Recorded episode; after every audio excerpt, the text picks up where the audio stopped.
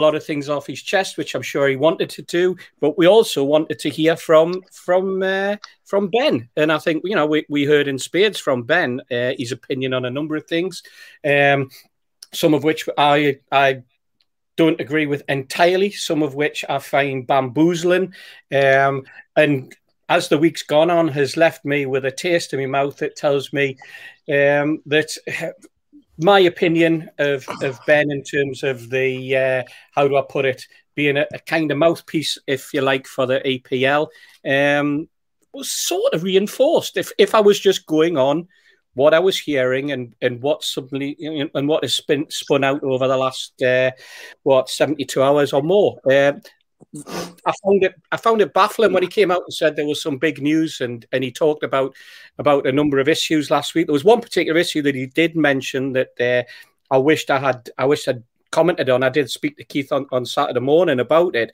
uh, and I wish I had had raised raised a, a, a reply to, to Ben um, but I didn't because, quite frankly, um, he had spoken that much and he had said so much that uh, I, I, was I was at a loss to actually understand some of it. You know, it was literally uh, it was machine gun, wasn't it? It was it was sort of all guns blazing. It was like an episode of Peaky Blinders at times, to be perfectly honest. Um, but it was it was great. It was really really good. Um, Ben Ben has this knack of being able to uh, answer a question uh, three or four ways. Um, and it's a skill. Um, it draws you in, it then spits you out, and then it leaves you wondering at the end actually what what the answer was. Um, this little throwaway remark that he, that he came up with, um, which was that there was some news that was going to blow the whole thing apart. It was really going to be it was going to be bad for for the Kingdom of Saudi Arabia, etc. Um, and that baffled us, and we wondered what it could be. We, I think, most of it, you know, three of three of the four of us, we've we've chatted about that as the week's gone on, and and put our own opinion forward on, on where it's coming from and what we anticipated. And I think we were right. Um, it was to do with the UEFA um, bid that that been put in by uh, by a, a, I'd say a broadcasting company in Saudi Arabia um, for the Champions League. Um, and he spoke about that at length, and I think we'll probably get on to the, the nitty gritty of that as the as the uh, as the show goes on. But uh, no, all in all, I thought that uh, it was very, very informative for Newcastle fans. I think it helps them to shape an opinion um, of their own, which is important.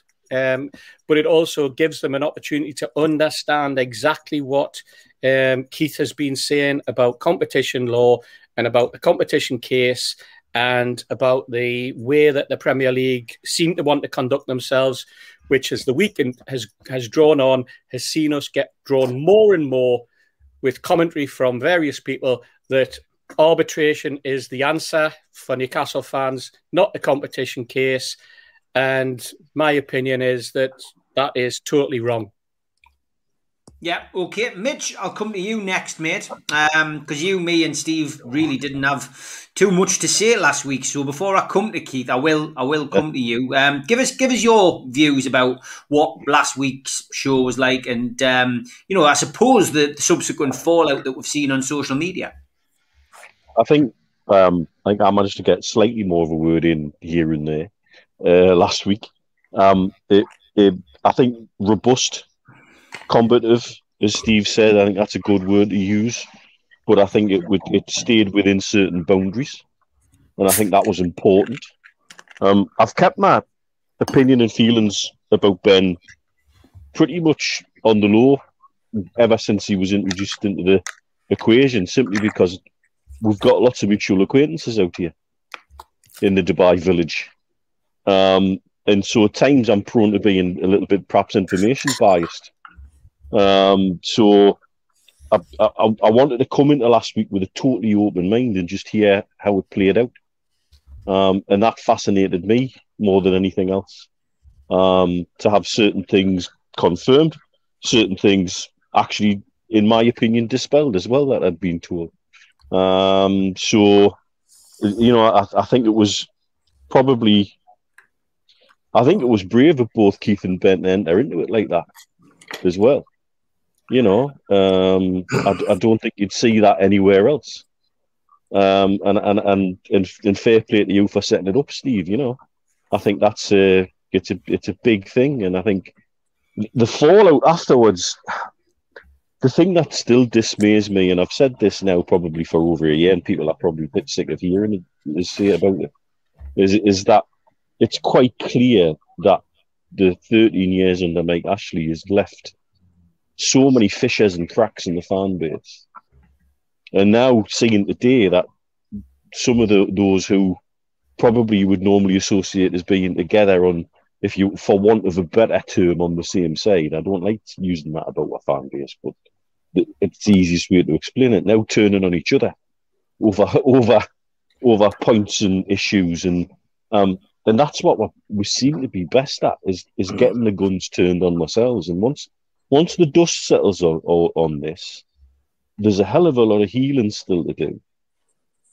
And and I think it's up to everybody who has who's blessed with a platform like this um, to help be part of that. And going forward in the future, if we want to talk about Newcastle United under new ownership, we've got to be as united in every way as, as we can be.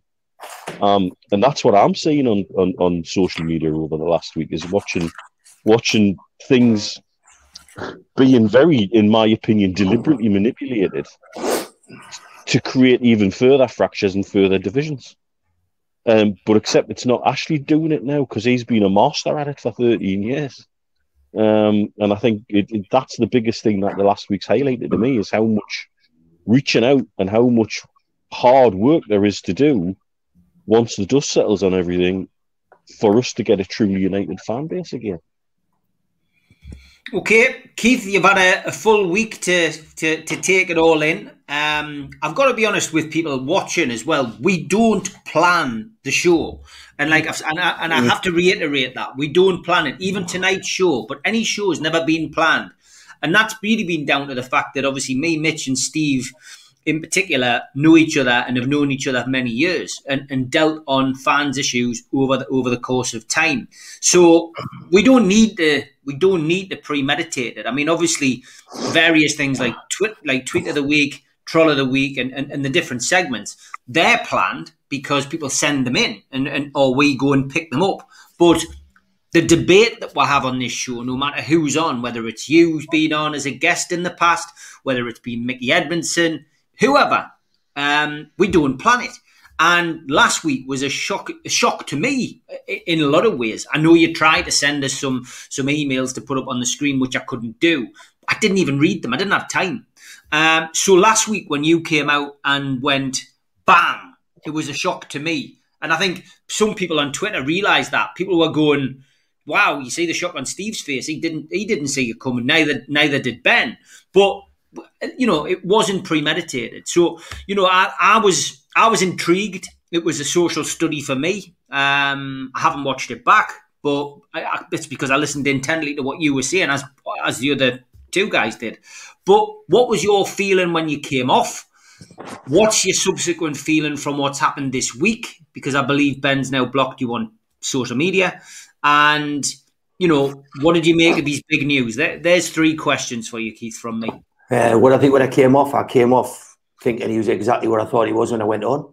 Um, on 17th of November last year, he um, put a he had our letter, and that letter was important to us because when fans out of their own pocket, um, despite what trolls would like to say, but when fans out of their own pocket produce five figures and start putting your claims together, that's that's you know, yeah, I've, I've, worked out a basic claim to put a claim together in order to do a letter for action be 50,000 with any top QC.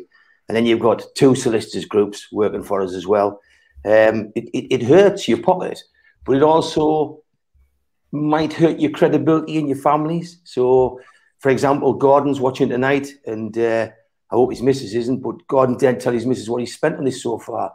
And, and he dropped out a few months ago to go back to work, and I, I give him a pat Hi, Gordon. Well done, mate.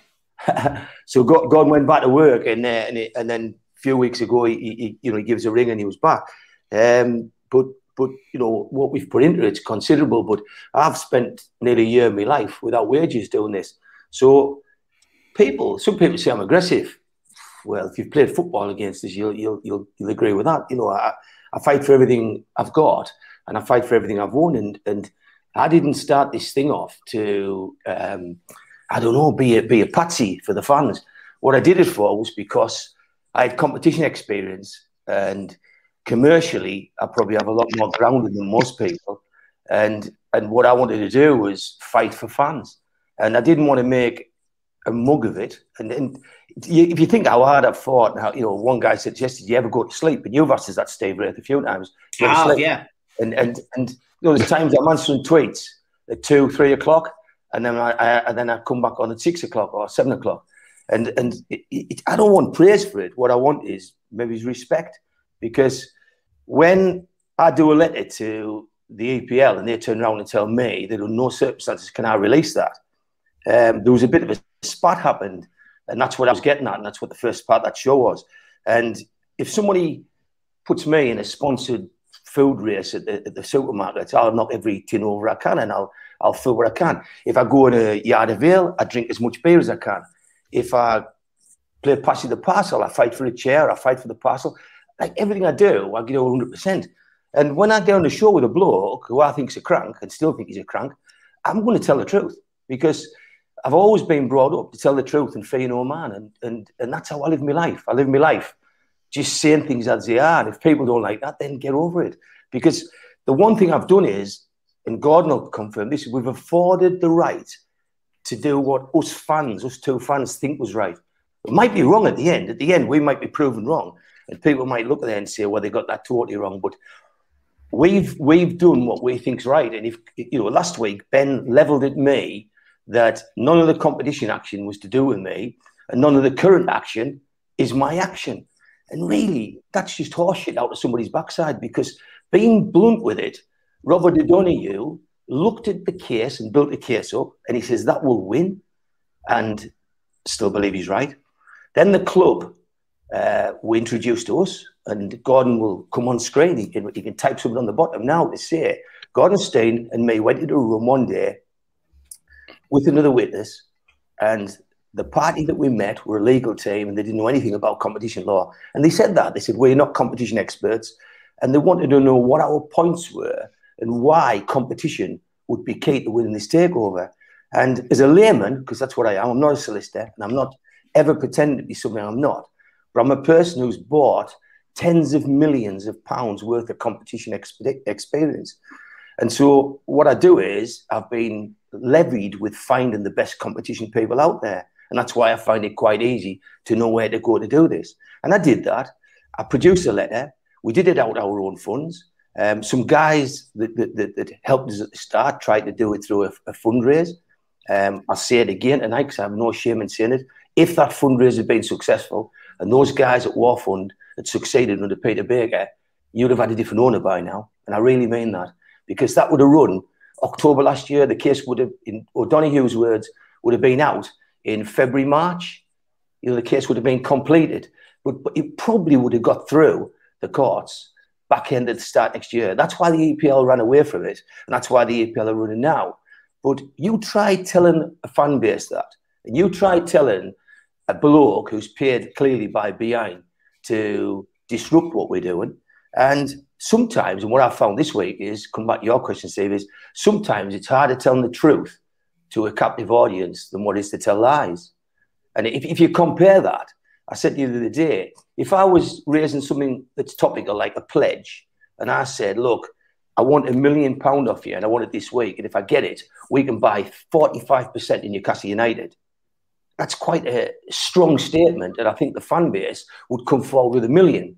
But if Steve Acey stood up and says, "Oh, before you do that, that Patterson bloke has just been on. Um, he's he's been to jail for for actually misappropriating funds, and also he, him his partner is is is in jail now for misappropriating funds. What'll happen is the million pound that was coming will go 500,000, 200,000, one, and it'll go to nothing. Because if Steve Acey tells a lie and I tell the truth, your lies will work better than mine. And by the time they finish listening to Steve Acey's story, they'll say, oh, he took 10 million. By the time they go down the pub, come off the pub, it's 20 million. And that's the problem that you've got someone like Ben who's, who, if you ask him a question, he never answers it. Never asks a question. I said, do you know anything about competition law? and he waffled on. He went round four. So he started talking about beIN when we're on about competition law. And he said, if I need to find out about that and go and ask somebody, the truthful answer to that is, no, I don't know bugger all. You know, I'm, I'm a novice. And the thing is, he, he, made himself look inept because what he did was, I, I had competition people watching the show last week, and what they said was, they said, he's clearly, clearly bluffing. And he, he said that our, our case didn't look like the clubs. It's the same thing, according to Donahue. And I'd rather listen to a competition QC than listen to a chancer. But I've got to admit, what I came off last show's week thinking was, what has he got? Because I left last week's show, I'd already heard what he's released of Steve Hasty and Neil Mitchell two weeks ago. You two were talking to us about this, and you two told us that um, the UEFA were going to um, probably take a lesser offer or a lesser lesser bid. You, you describe what's in that article to take right? And that's what's good about this circle because people don't bullshit and people talk the truth. And when I came off the show last week, three times he tried to railroad what we were saying by saying, well, wait you say what I've got. Wait you say I've got. And what he was saying was that what he's got will derail the, the takeover. And that, that to me was, holy shit, I hope it doesn't. You know what I mean? I, I don't know everything. And, and the club don't know everything. The buyers don't we can just surmise we get as much information as we can. But Ben gave us the impression, he put his name on the line, really. And all week, I said to people, I said, Do you know what it is? My logical brain kicked in. I said, If there's a great story out there that can smash a takeover, I think Luke Edwards would have nicked it off him, to be fair. But but if, if there was a great story that could do that, I, I really believe Ben would have wet his pants and, and published the story because he's never published any stories of any credibility uh, for a long time. So if there was a great story that could smash the table, I think he would do it. And what he keeps saying is, look, you know, I hope for Newcastle fans it goes well. And I'm thinking, bollocks to you. So all along, I know he's leaked my story.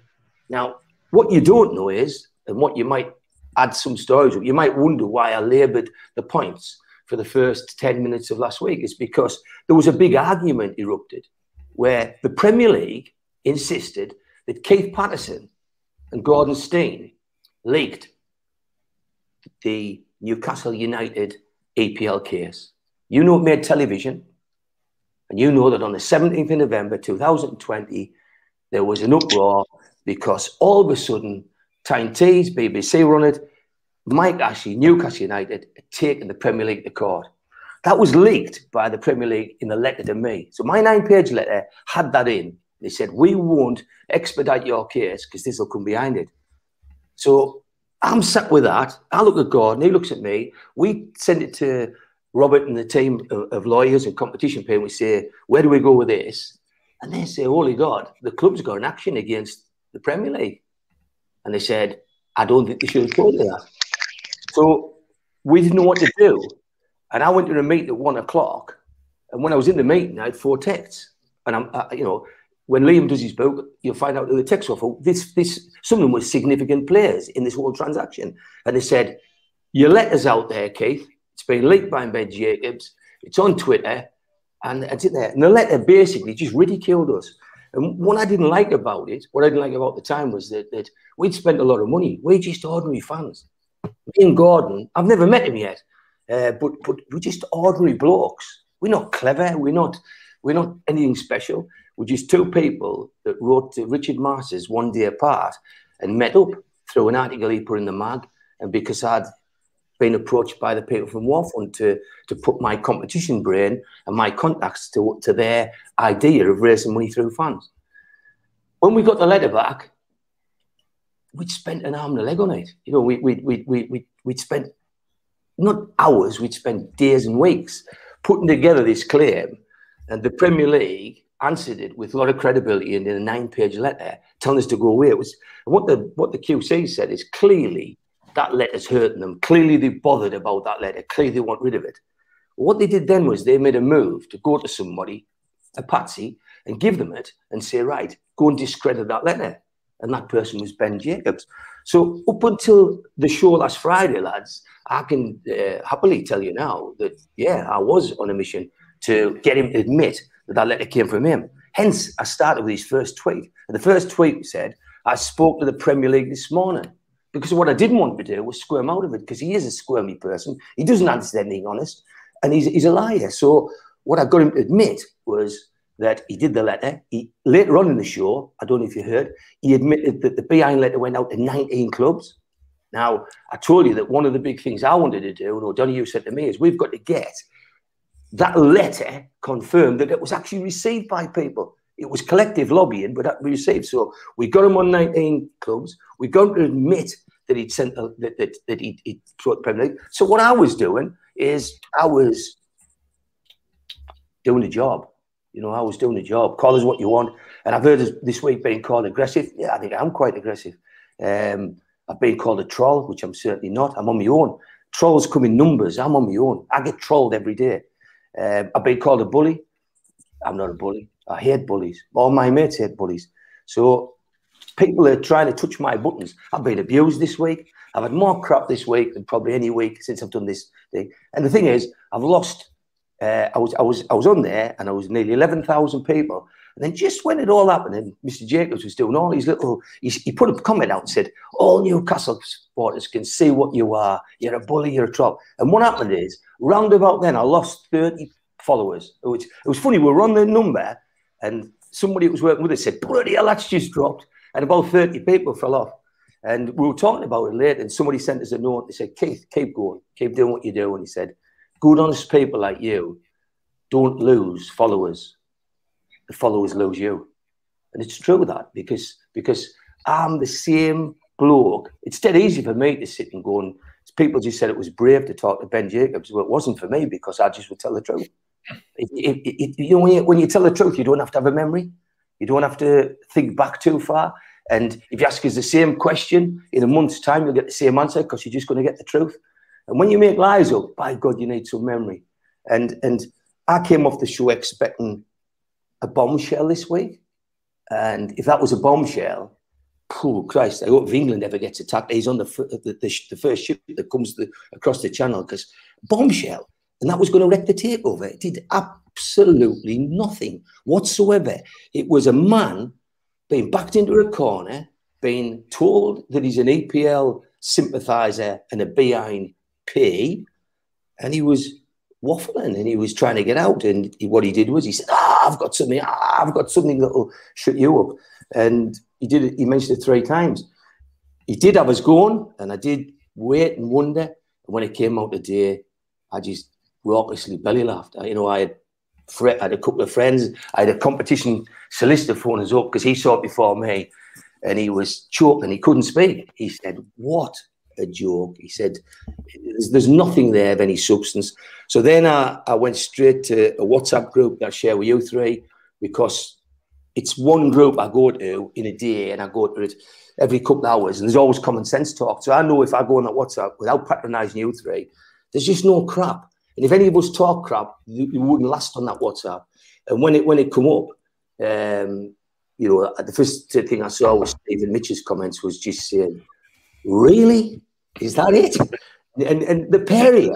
no, but well, because we we'd already discussed this two weeks ago. Yeah, of we, course. We, we, saw what was coming, um, and, and and and that I think is probably it's probably a good time to talk about it actually, Steve, because you know, breaking that that deal down that UEFA have made with beIN, um, there's totally different ways of, ways you can spin it, isn't there? Yeah, absolutely. I mean, first of all, you look at you look at the deal itself. You look at what's been what's being discussed. I mean, we haven't we haven't seen anything from UEFA yet, but we've we've heard Ben telling us what UEFA are going to do and what's going to happen, which is basically that um, a broadcasting company's put a 600 million bid in for the broadcasting rights for the Champions League. Um, but the, the the UEFA executive board are going to turn around and go, we won't necessarily take the highest bid. We'll take a bid that we think best suits us. So they're not going to take the 600 million. They're going to take they're going to take a lower bid for some reason. So this is this is UEFA who are desperate for money, um, scrambling around uh, in, a, in a time when the, the Champions League's been suffering along with COVID, etc., etc. But they're going to take a bid for the rights for the Middle East that's going to be less than a bid that's on the table. That's the that's the, the gist of it. Now, why are they going to do that? Are they going to do that because uh, they think it's a, a, a, good idea to take less money? Oh, well, you know, I find that strange. Or they're looking at it because they think that that there, ha- there is a, a, an ulterior motive that the, the Saudi company has. Well, they don't know that. Um, or is it because only a couple of weeks ago, when we had the European Super League, um, and there was a night of the long knives in UEFA, which resulted in the uh, the the chairman of uh, Paris Saint Germain being put in, in an executive position on one of the executive boards of UEFA. Um, and it just so happens that he's also the, the, chairman and chief executive of beIN Sports. you know, so you, you started, you know, Liam talked about joining dots. We started join these imaginary dots as well. We start to look at it. We talk about corruption. We talk about the, the ways of the world. We talk about how things break and and and mm. play out. But there you've got a situation. We're going to take a less bid, probably from beIN Sports, or probably from someone linked to beIN Sports. We're going to do it because we think it's beneficial to us and beneficial to the region.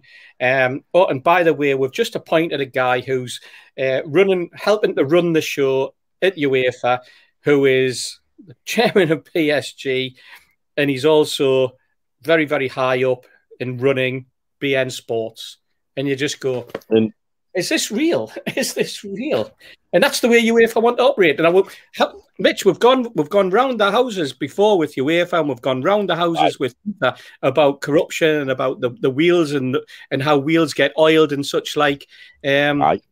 But we've also got the other situation that's that, that that is the other elephant in the room, which is the fact that the earlier in the week the story broke that at, at FIFA there is uh, there's been a, a, an idea put forward that we should have the World Cup every two years instead of every four years. Yeah. Now, when you break that down, you actually see that from a women's football point of view, that would actually be very, very, very beneficial to women's football to have that because we don't have a huge European Championship, Asian Championship, etc., etc. Yeah. CONCACAF, South American, but to have a women's World Cup every two years would be good. And the idea was that if you combine the two and you could have it the women's and the men's World Cup running simultaneously every two years, and it should be a feasibility study that should be looked at. Now, FIFA have listened to that. It's come from Saudi Arabia, and they've said, "Oh, that's a good idea. Let, oh, at least let's let's talk about it and let's see what the ramifications are."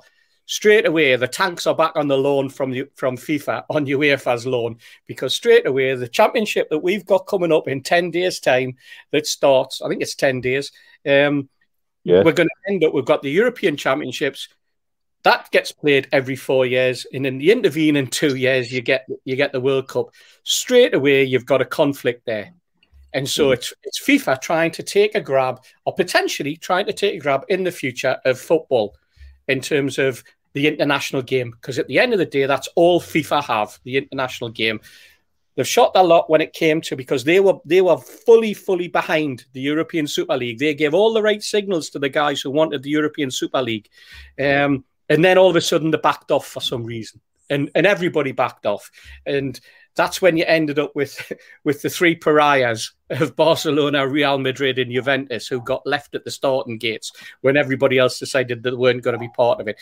So there's all these games are getting played out, all of these games, and then somebody turns around and goes, you know what?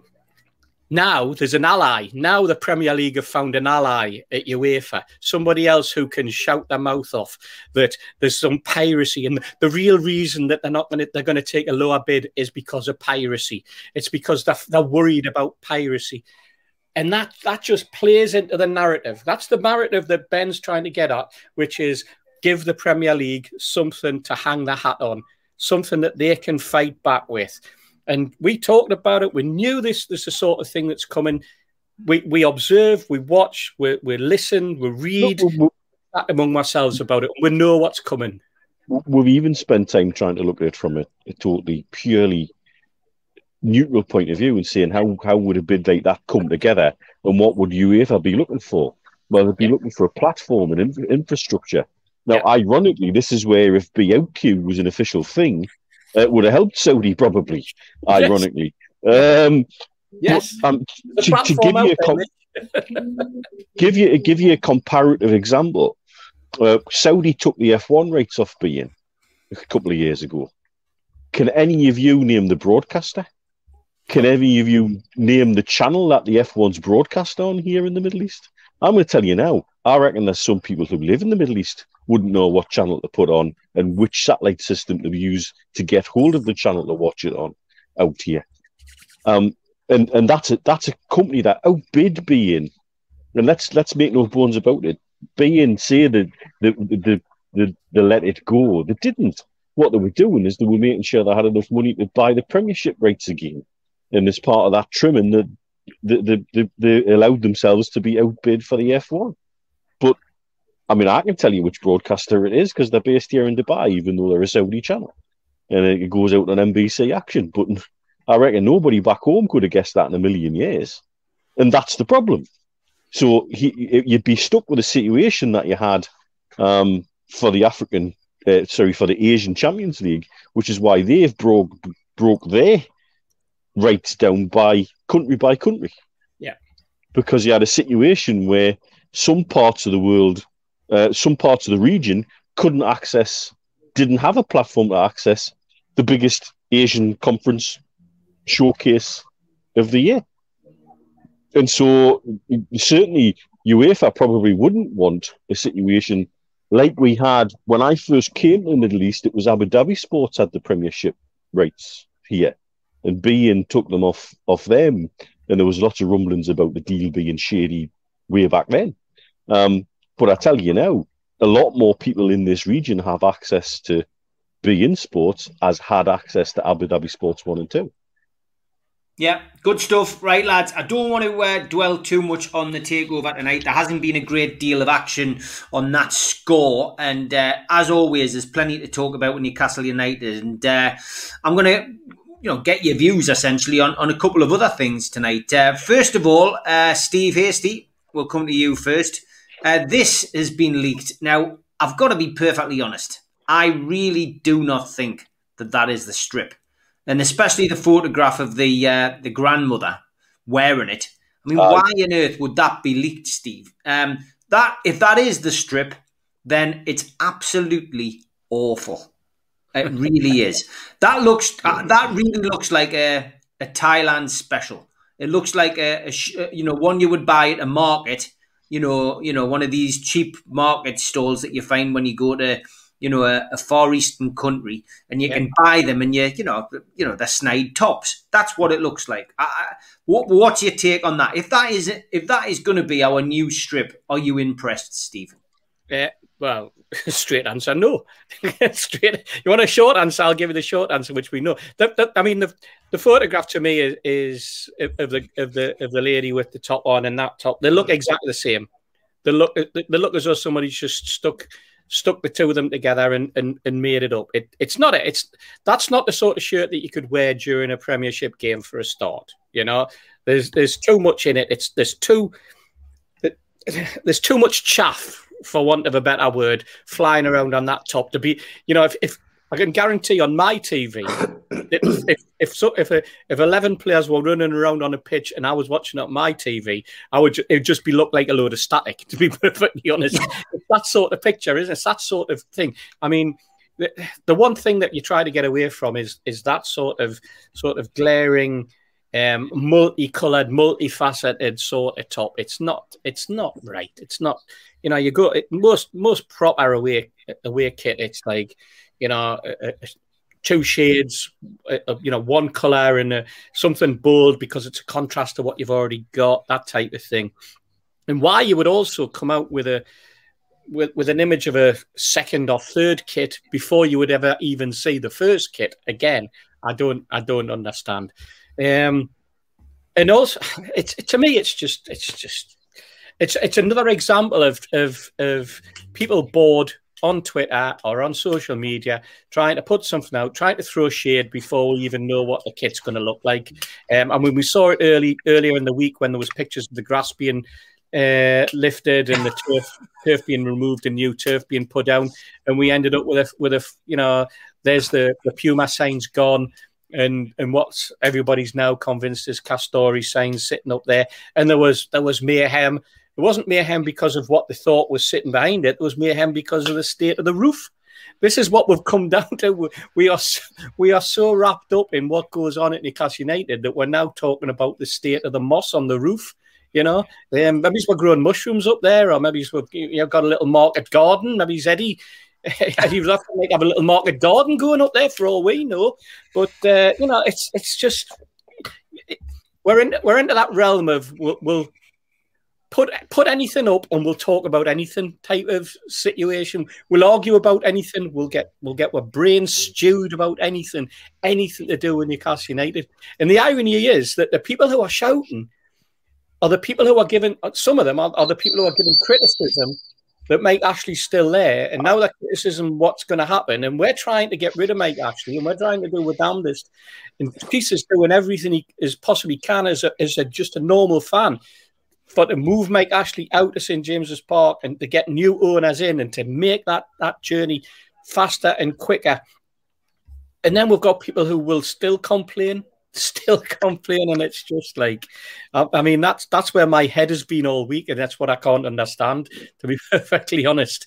And and then we'll and then you'll get some reporter who'll come out with some ridiculous story about Rafa Benitez and being past it, and again. Yeah well, well, I'm sure we'll. I'm sure we'll come on to that, Steve.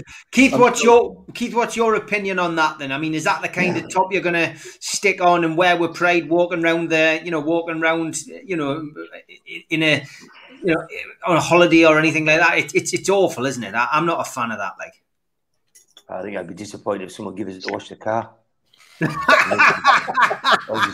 just, a, it's a, just a bag of shit. I mean, it, it's it's tartan. It's it looks like Scottish tartan there. The letters on it look washed out. I think it's I it's a wind up to be fair. And I, I, I, what surprises is I, I was told today that the Chronicle ran that story. I was quite surprised. Is that true that the Chronicle ran that yes. story? They'll, yeah, they'll run any story though. Quite, they'll run any story, Keith. Um, I, I, get that, but, and I've seen some stories which you think that you, you you see stories that you know aren't true, but to run a story like that, I mean, the first thing that comes to mind, as Steve Acey just touched on, you would never ever do a major strip launch without putting the home strip first. You'd always start with the black and white stripes. Um, and to not do that, to me, undermines it. Um, color wise, I mean, it's just it's got no identity or anything. It's it's it's, it's, it's you, I mean, you've described it very politically incorrect as being a Thailand special, it's you know it is the kind of thing you get on a market in Bangkok. It's it's it's so it's such a poor first attempt, and I've just read a lot of the comments that's coming up, and people are saying it's awful. I hope it doesn't happen. So for the sake of the club and the sake of our future and the sake of you know revenues, I hope it isn't the shirt because I can't see anybody buying it. Mm. Um, but what worries us is is if there's a batch of shirts where the black and white one comes out the same stable as that because the letters look washed out. Yeah. So, to be honest, I can only speak as I find, and I've never seen Newcastle United snide shirts on on sale in Spain, um, in Greece, where the other places I've holidayed. I've holidayed in Russia, in America. Never seen any there. The only place I've seen them is Thailand, Keith. Yeah, to be yeah. fair, so that's why I mentioned Thailand. No, it is no, for me. It's no, a Thailand special. I could get Newcastle tops out there. It's, but but the thing is, I've seen them on sale in Thailand and, and in Singapore and this and then and when you look at them, like you you, sort, you tend to get shirts that have never been created before. So often, what they do out there, they make something up and then put your badges on it. Yeah, and you bring right. it back, you think, oh, nobody's got this shirt. So I know it's standing exactly where you come from. Steve. I think that's what I think that's what it is. By the way, Chris here, who is on the Worldwide Show, uh, you must have had a bad day at work, mate. I've never seen you as negative at all. Um, he's he's, he's, he's not having a pop with us tonight. He's having a pop with the Chronicle now. But uh, Chris, go and get yourself a beer. Go and lie in a cold room, mate, and just switch this off because it's clearly getting on your wick tonight. You know, you know what surprised me? I, I was amazed when that when I saw that photograph of the shirt that it didn't have NFC matters instead of Funny 88 because that would have just been the ultimate P take, if you know what I mean. Because yeah. that's the sort of you know if if we're talking about people mocking up stuff and we've seen all sorts mocked up this week, but that would have been the ultimate. That would have been mm. if, it, if it had your logo that you've got there on your shirt, which mine's in the wash by the way. Sorry, John. Um, but yeah, that that would have been that would have been the ultimate one, wouldn't it? That would yeah. have. That, can you imagine if that had gone all over Twitter? Would have been Yeah. roasted. I know there's a few people commenting saying Just- you don't you don't want to talk about the takeover, Steve. Blah blah blah. Sutty's one of them. Um, look, we will come back to it. I just don't want to get bogged down in the takeover for two hours. And and uh, you know, we had a we had a very severe and serious you know show last week, which yeah, it got good numbers. But at times, it's just nice nice to talk about other things and there are other things that we, we talk about. And you know, this show was based really on on just it's not it's not scripted as I said. So it's about lads having a chat, and that's you know that's what we want to get back to. Really, I mean, the takeover is a very Right. important part of the summer. But at the same time, I do want to cover other stuff. So, you know, apologies to you who tuned in for two hours of takeover chat. But at the moment, um, you know, there are other things to talk about. Go on, Mitch. No, that shirt looks like somebody was bored in a tea towel factory one afternoon, doesn't it? you know, just like, yeah, what are you going to do? Ah, We'll, knock, we'll knock a shirt up. Why not? I can on Yeah. Uh, I mean, it, it, it it's. I've seen the Wolves shirts; they've been released officially now, uh, and and there's just you know no comparison. I'm convinced that's that's not right. It's it it just doesn't sit right. And to be fair to the lads at the Chronicle, haven't they contractually got to write so many Newcastle United stories a week? Probably. And so it's some, something which is an easy grab like that, just ticks a box. And I know people will say, oh, clickbait and click- what have you. Yeah, that's modern media, sadly. They're driven by their websites, not the paper sales. It's, it's a very different beast now.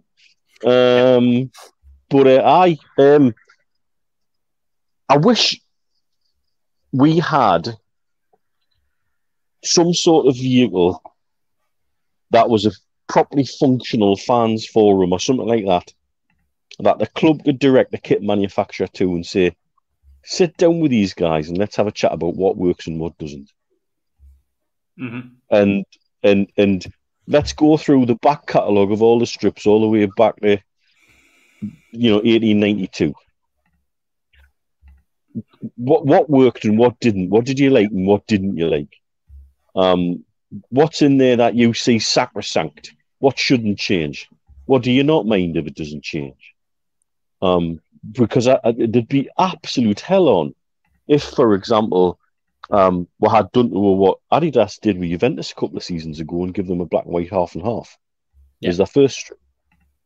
There'd be, there'd be hell on, and that was Adidas, by the way, the company everybody talks about having back. Um, and Adidas of late, when they get it right, they get it right, but when they get it wrong, by God, do they get it wrong? Um, interestingly, that was that was a drive for the American market, by the way, to go to half think- and half strips. Do you Because- think? because- so do you not think the people who go back to this, the, the the games that they like though pick strips from areas that they liked? Yes, I think they probably do. But I mean, is there many of we could remember?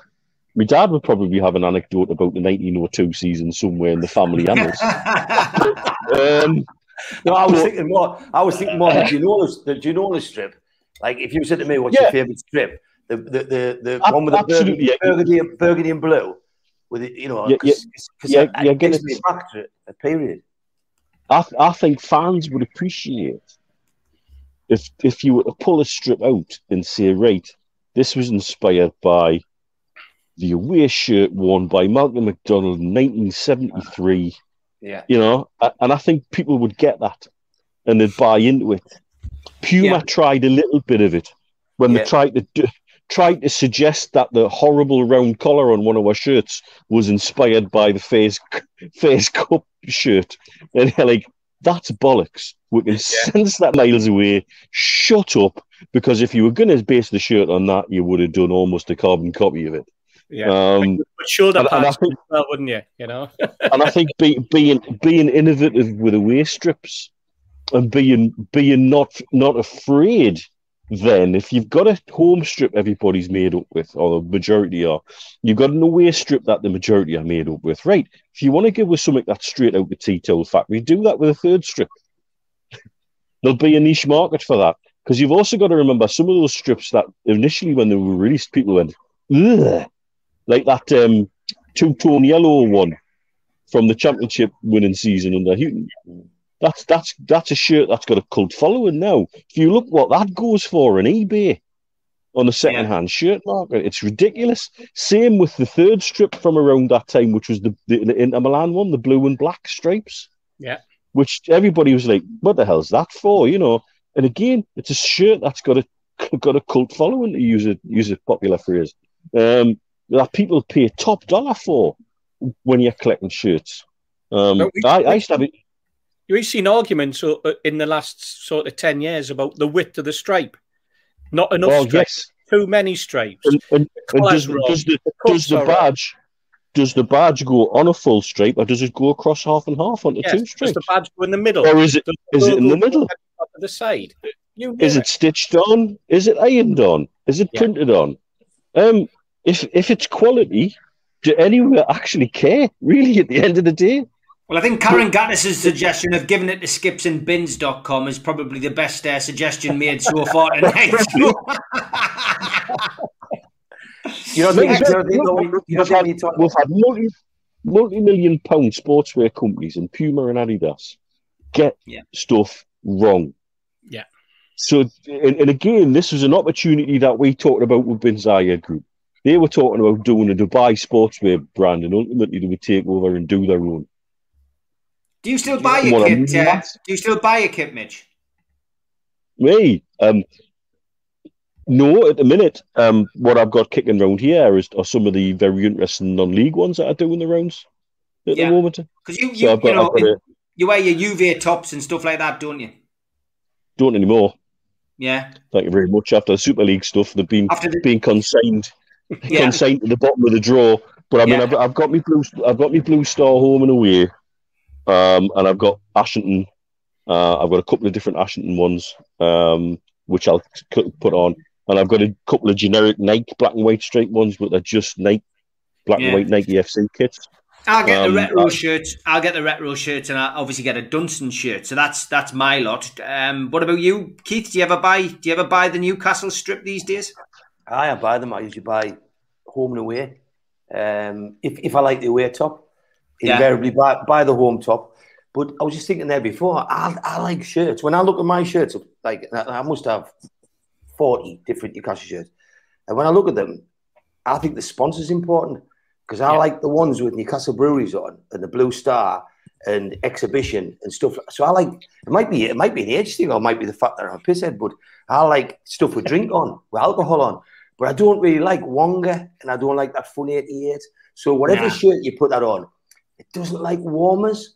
You know what I mean? So so I think the sponsor's important, and that's one thing I look forward in a takeover is to be able to get like worldwide sponsors. You know what I mean? Because who I still don't know who Fun 88 are, but um, I just think that when you look at shirts, I think you relate a shirt to an era. Yeah. So in Keegan's era, I like most of them shirts. And then when I go back, I probably like an away shirt to be the Brazil colours. I've always liked just having that Brazil colours for the third. I love the yellow one. I love the yellow retro one with the green on that Newcastle Yeah. strip. I love that Yeah. one with the um the Is old it- is it- badge on. Is that like Mick Mahoney type? type Yeah, thing? perfect. Aye, I, lo- aye, I love that. I love aye. it. You can get them at the back page off me. Aye, They're, they're brilliant. aye. They're really, I really do- good. They don't all- last. They don't actually- last in the sun, sadly. one, one of the what, one of the best strips I picked up about two or three year ago was one of the one of the the, the, the ones that got released onto a Spanish website that didn't have the Funny 88 sponsor on. Yeah. Um, I'm not going to tell you what I paid for it. Like I need need bloody brains examined.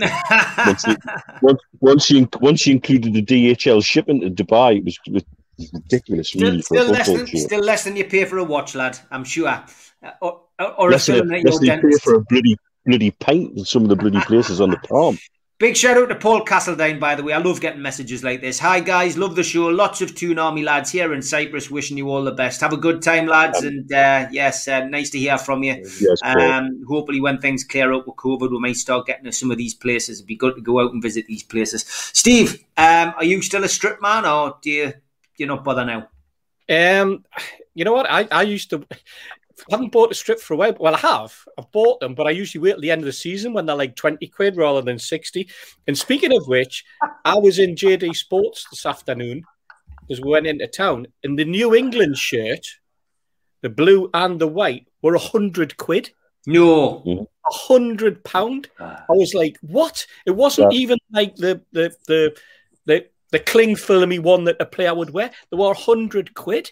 And I just think, is somebody taking a mick out of me here? I was I was gonna get the kid to come over and, and be like a dodgy old bloke and go, can you just read that price out to us, mate? Because I think my eyes are going. Does that quid just for the top? Just for the top? Just for the top? For the 600 629 Emirati dirham on the Nike website over here. And yeah, so that's I mean, like I love, I like, I like the England kit. It looks good. The, the, the, the white kit looks good. But when you see a hundred quid, you're going, what on earth? Even the junior kit for a young kid was, I think it was 65 for the top. You know, I'm, I'm the sort of bloke who would probably try and squeeze into that one because it was 65 instead of 100. But to be, to be perfectly honest, I, will I'll wait at the end of the season. I'll, I'll, I'll go to JD Sports. I'll, I'll be wandering around in another sports shop. And I would I would yeah. see a shirt and go, oh, it was 49, but it's been 30. Then I'll get it. And I'm a year behind. And I, I very rarely wear them. You know, very rarely wear them. Me, yeah. my daughter, she might wear the, the, strips that I buy when she's working behind the bar in the Irish Centre on a match day. And the girls like to, they like to put the, the Newcastle top on and have a bit of crap with the with the with the staff, you know, and this type of thing. Um, and that's where they probably get worn more than anything. But and, and you know that, Steve, because you've been in the Irish Centre when Lauren's been working, you know. Yeah. But that's the sort of you know I, I, that's that's me. I, I've got all the I've got all the tops from way way back, you know, that and all the ones that Keith's talking about, and they're the, they're the great tops. That's that's the top. There's sixty five pounds. This, this, is the best top related purchase I've made in bloody ages. This man. You can't beat a bucket. You can't beat a bucket hat. Bucket hat made out of a shirt. Player oh, issue one. Oh, very good. Now, where, where was that from? That's from a place out here called Retro Sport Eve DXB and they do retro shirts and things like that. Because I'm I've made my mind up. I'm going to pick an retro England shirt up off of him because what I'm going to pay for an England shirt over here is going to get as a mint condition retro one, and it's going to be something a bit more unique. And I'm buggered if I'm paying 125 pound for a football shirt. I love them hats. I, I want one. Yeah, you know what, the guys though that, that when you talk about the shirts and you talk about the, you know, and, and Mitch, you mentioned it earlier, but I've seen some fantastic concept kits that have been designed by mm. Newcastle fans.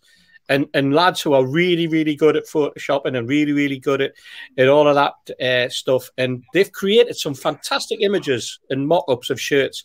And we actually had this conversation with the club, if you remember, a couple of years back, yeah, yeah. We, talked about it. we talked about it and said, why don't you get the fans involved in the design of the shirts? And of course, it, you know, a kit design is designed 18 months in advance, or in fact, probably longer. I think, if if I remember right, the conversation we had with Lee Charnley uh, at the time. But we said, get the fans involved, and it's not it's not something new. It's not something that we're just coming out with now. It's something that we've put to the club, you know, a number of occasions get the fans involved. Let's design something. Let let's get involved, and, and hopefully, if we get new owners, they'll be receptive to that sort of um, intuitive um, way of integrating themselves and and and and working with fans, working with fan groups, and work with individual fans who have got some amazing skills. And we know Steve because we've we've had friends who and, and acquaintances who have been great with graphics who have ended up working at football club doing programs yeah. and stuff like that, and some of the designs yeah. over the years. So you know, I, I look back and I think if there's if there's a skill out there that can be utilized by a football club and it's a fan or a group of fans and you can get fans to to buy into it, then why not utilize those skills? Utilize what you've got at your doorstep. Integrate with the fans, get the fans involved. Um, that's what it's all about. I mean, we're hearing various rubbish coming out of Manchester United today about, oh, we're going to have this uh, fans council or a fans advisory board, and which is going to be a step up from the fans forum that we had, which, by the way, the owner's never been to for 16 years, and people are going, "Oh, he turned up today. Wasn't that really good?" You know, and it would probably be exactly the same if Mike Ashley turned up at a fans forum meeting, yeah, during the week. But eh, there has to be a start somewhere. Something, you know, it has to start somewhere the, the, the, discussion has to has to be seen to be taking place, and we have to get there. And when we, you know, later in the season, when we talk about um, where where the where the whole you know governance of football is going, because I'm sure we're going to have those conversations. Um, these are the sort of topics that we'll be bringing up. Yeah, good stuff. Um, we're in already. Uh, with time flies when you're enjoying yourself. Um, we're going to go to one of our uh, regular segments, which always takes about ten minutes.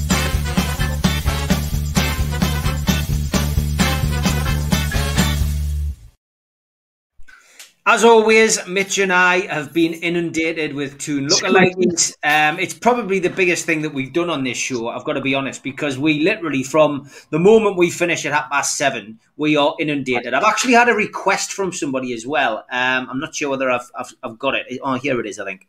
Here we go. Moxie Mag says, uh, any chance of you all providing a photo of when you were late teens, early 20s on Friday's show? I think all the lookalikes you have been uh, of you have been done. This could help create some new ones. So I think if you, if you use the WhatsApp group, lads, maybe send us an early photograph of you because I'm sure Keith, you'll have hair like I did um, at some point. I had a wedge. Well, there we go. So Moxie's come up with that idea. So yeah, I mean, we'll get we'll get photographs and, and we will do that, and we'll probably stick them up. But um, you'd be very surprised. Um, you know, these look like you still keep coming in, and there are quite a few of us. Um, we'll start with this one first from Dougie Morris. Steve Wraith, he says it's football a footballer look alike, which I think is pretty good. Um, yeah. that's, that's, yeah.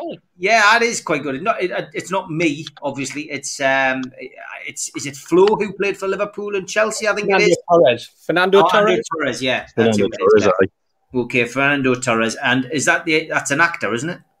It's that's the Sacha guy. Baron Cohen. Sacha yeah. Baron Cohen. That's right. That's right. So yeah, I thought that was a pretty good one. Um, we'll then go on to this one, which was sent to us on Instagram by Glenn O. Um, he, he just says that's another one that looks like. Well. He said that looks like that looks like Keith. Um, which yeah. I thought was a was a fairly good one. Uh, we're getting back on to uh, 100% Mags, who's starting to become a bit of a regular on this show. Uh, Stephen Keith on a lads' night out. on the doors. I think that's after. I think that's after the takeover. Uh, clearly, Keith, Keith certainly Keith's certainly dragging them in this week. Uh, he also goes with this one. Uh, another Toon lookalike, Tobin Bell from uh, Saw and Keith Patterson, which uh, yeah. was, which was pretty good. Um, then we had this one, which oh, was which was a belter from Luke, uh, which is uh, the guy who was playing Prince Philip in The Matt, Crown, isn't it? Matt Smith, isn't it? Yeah, and, yeah, yeah, and Emil Krafth, of yep. course. So uh, that was that was a pretty good one. Thanks for that, Luke. Um, this one wasn't uh, so much uh, uh, a one where he put up the uh, where he put up the pictures. This is actually a video. So if you give Albert M seven four four one three nine five two a follow on uh, Twitter, you will find you will find out what he was going on about here. This is actually a video that you can do with a thing called Reface um, Steve Wraith, the new Harry Potter, and it basically puts my head on all of these uh, particular images like a film reel. So it's well worth following Al just for that. Uh, give Albert a follow. But I hope you're well, Albert. I always enjoy your uh, input on Twitter. Um, it's always, always, uh, always good crack. Okay, so the winner this week uh, was one we got very early, uh, and I, I, don't think we'll have any disagreements with this, lads. Jimmy sent us this. Mitch, I think that's fantastic. Like, it is spot on, isn't it? Even Absolutely the, spot on. Even the uh, the expression and everything. Um, I've got no idea who the cartoon character is. Um, I, I think I should know, but uh, that is absolutely brilliant. So, Jimmy, yeah, that, uh, that, that, was, that was immediately the winner before anything else happened. But well, yeah, it, it, just overshadowed everything else. But that uh, that completes Toon Lookalike this week.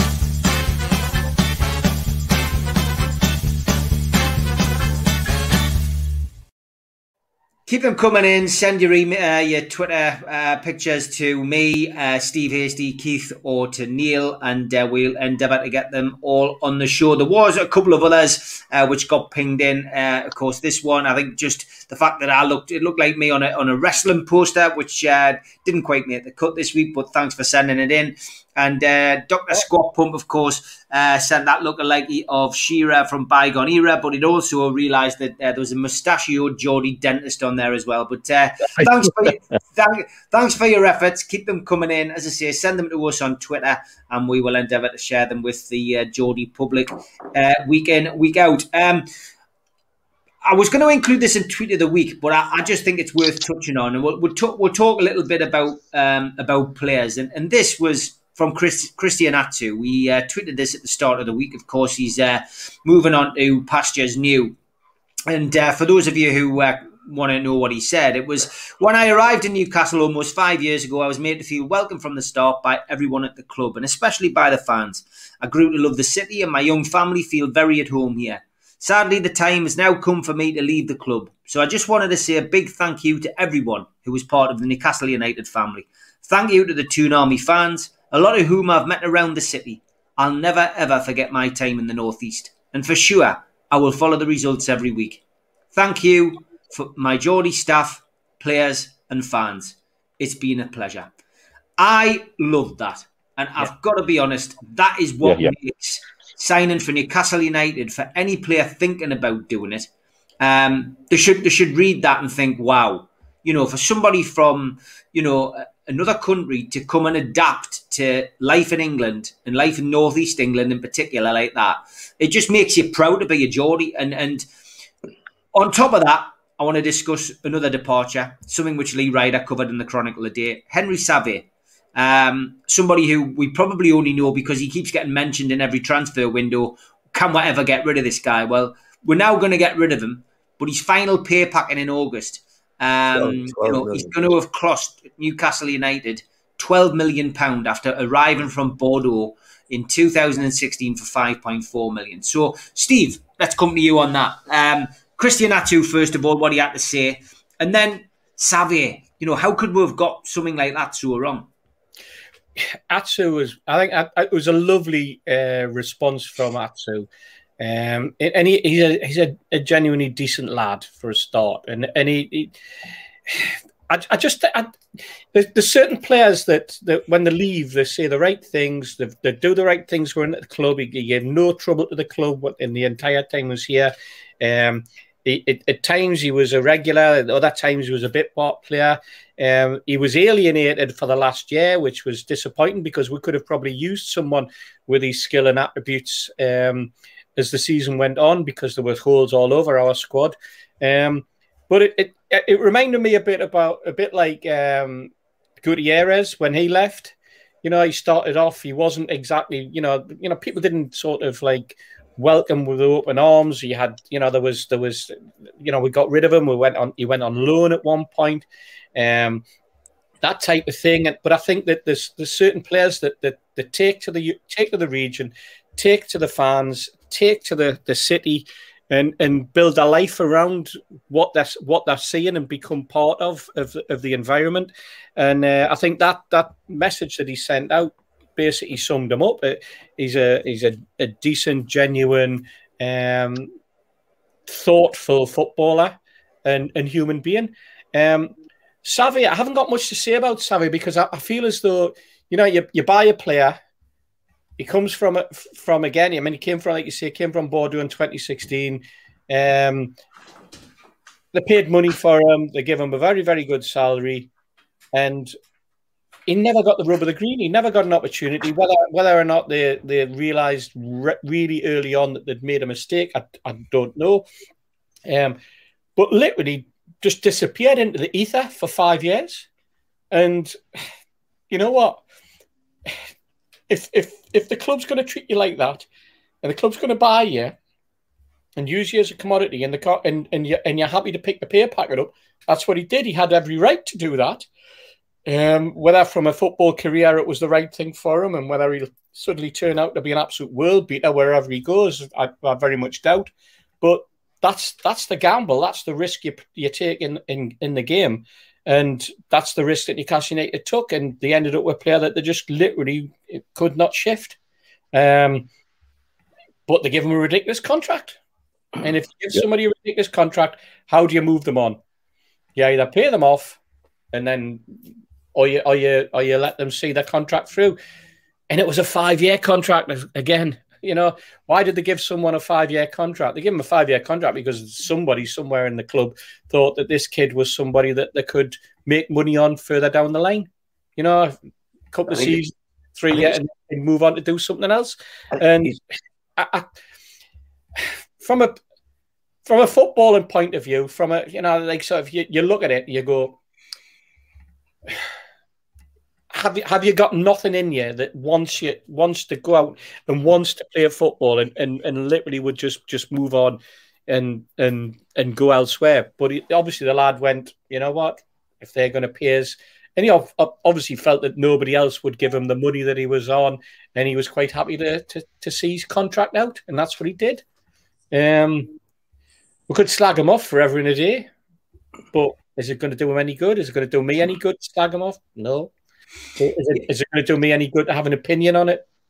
Not really, because it's not going to make any difference. So, um, and for me, the five years are up. It's not. It's not my money. It was Mike Ashley's money. It was the football club's money, and uh, and they wasted it. Um, I'd like to think that we had a we had a setup in the future that wouldn't make mistakes like that from a footballing perspective and from a business perspective.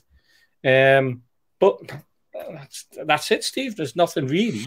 No, no. I mean, Keith, Keith. I mean, Atsu probably, you know, came into his own for us when we needed to get back out of the championship. He had a cracking season. You know, he was he was a he was far too good for that level, and um, you know, he gave us gave us everything. But uh, you know, just didn't quite cut it at the Premier League level, and um, you know, from our perspective, you know, was was cast aside really by by Bruce was you know was surplus to requirements. But um, but yeah, it, it's just nice to see you know a player come out with that kind of rhetoric when he leaves. You know, you, we see too many players having a, a pop when they leave clubs, but that was it was nice to see.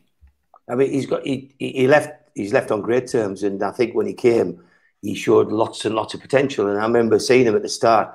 We brought a Brazilian at the time from Chelsea. I can't remember what they call that the Brazilian, and he was Kenedy. He, Kenedy, and he was mega money. You know, he, they, they wanted crazy money for him, and it was at that period that you know with Atsu and Kenedy had a lot of pace and if Kenny did, I mean, Kenny was doing nothing at Chelsea and he came in. When Atsu came in, I thought he had like a lot about him. But I think he's proven now that he's got a lot about him as a person, the way he's done that. Because for me, signing off like that says a lot about the man. But I was more today sort of focused on Xavier. I think I think you might, Steve, be a little bit harsh, Stevie Hasty, because, like, in fairness, Chelsea were looking at uh, at the time. Chelsea were, were sniffing around buying Tiote offers at the time. And somebody, and I tell you it was, it was Graham Carr, because we, we look back. I mean, this this probably leads on to another story about journalists and Rafa Benitez, because what I pick up from this story is that Henry Xavier came to Newcastle, um, 5.4 million. Um, he played in the French leagues, and he was he, he was classed as being a good player. Um, he came in, um, when he played, he didn't look like a, a, a, really, really bad player. He just didn't look like a really, really good player. And that's where the difference lies. But it's Newcastle's fault. It's Graham Carr's fault. They brought him in. He played four games under McClaren. And then, you know, McClaren crashed and Xavier went with, I think, but it wasn't Xavier's fault because he came in to do a job and he would have come in thinking, you know, they've signed us for five and a half million. They paid us 32,000 a week, I believe his wages were. And, and you think, well, what he's going to do is going to get his game. But when they used him as a sub in years to come, he came on and I think he, he scored off a free kick in a cup match. Then they played him again. And what happened is Benitez came in straight away. And, and people go on this week, you know, it's in the press this week, that Benitez, Benitez lost the touch. I tell you what, he took one look at Henry Xavier and he just he said no. And, and Benitez was right because – had Benitez been there and McClaren was there, Xavier wouldn't have got in the club. He wasn't the Benitez type player. He wasn't good enough, and, and that doesn't make it the lad's fault. You know, if you if someone if someone signed one of your kids and they didn't make it, it doesn't make it that kid's fault. You've got to take what you can get. But Benitez, when when somebody says this week that Rafa Benitez is getting old and lost his touch, I hope I hope he stays old for the next ten years at Newcastle. That's what I hope because the man's got a brilliant eye for recognising a player, and he looked at Xavier and he just didn't fancy him. And what Benitez did, he tried to get him deals. He tried to get him to Trabzonspor, and he tried to get him away from Newcastle, and he tried to persuade him to go. He played 30 odd games for somebody. And, and when he was away, some clubs paid half his wages. He wasn't seen as one of Benitez's buys. It was one of these Graham Carr buys. And it's all right remembering Cabaye and remembering you know, Gini Wijnaldum and all them kind of players. But you've got to remember the, the, the, other players. You've got to remember the other players he brought in. And I think Xavier was one of them people that he just got wrong. I think I think Carr, he's the guy that watches them and he got, he's the guy that recommends them and Newcastle buy him. But Xavier was never good enough when he came, recognised Benitez not being good enough, Newcastle couldn't get him off the books.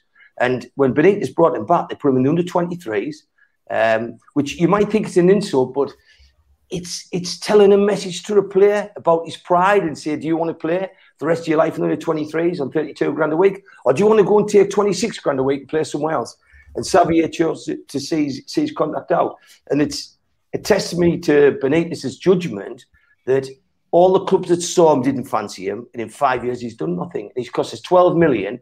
And they reckon the next disaster story is Muto because if you want to up the numbers, Muto will cost more than that. He was more eight or nine million, I'm told, or 10 but his, yeah. his wages to 32,000 Xavier is 54,000.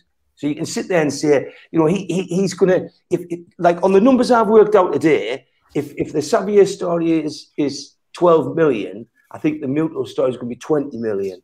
And, and you've got to, you've got to look at it and say what Steve said earlier is we've got to be better at doing this.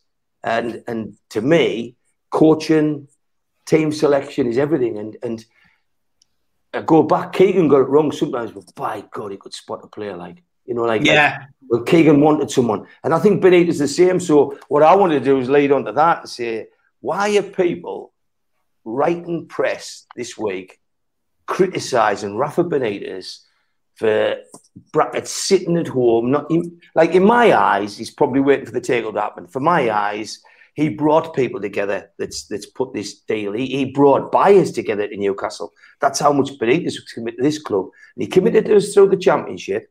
He's never ever had the kind of backing that we would give him or that the taker would give him.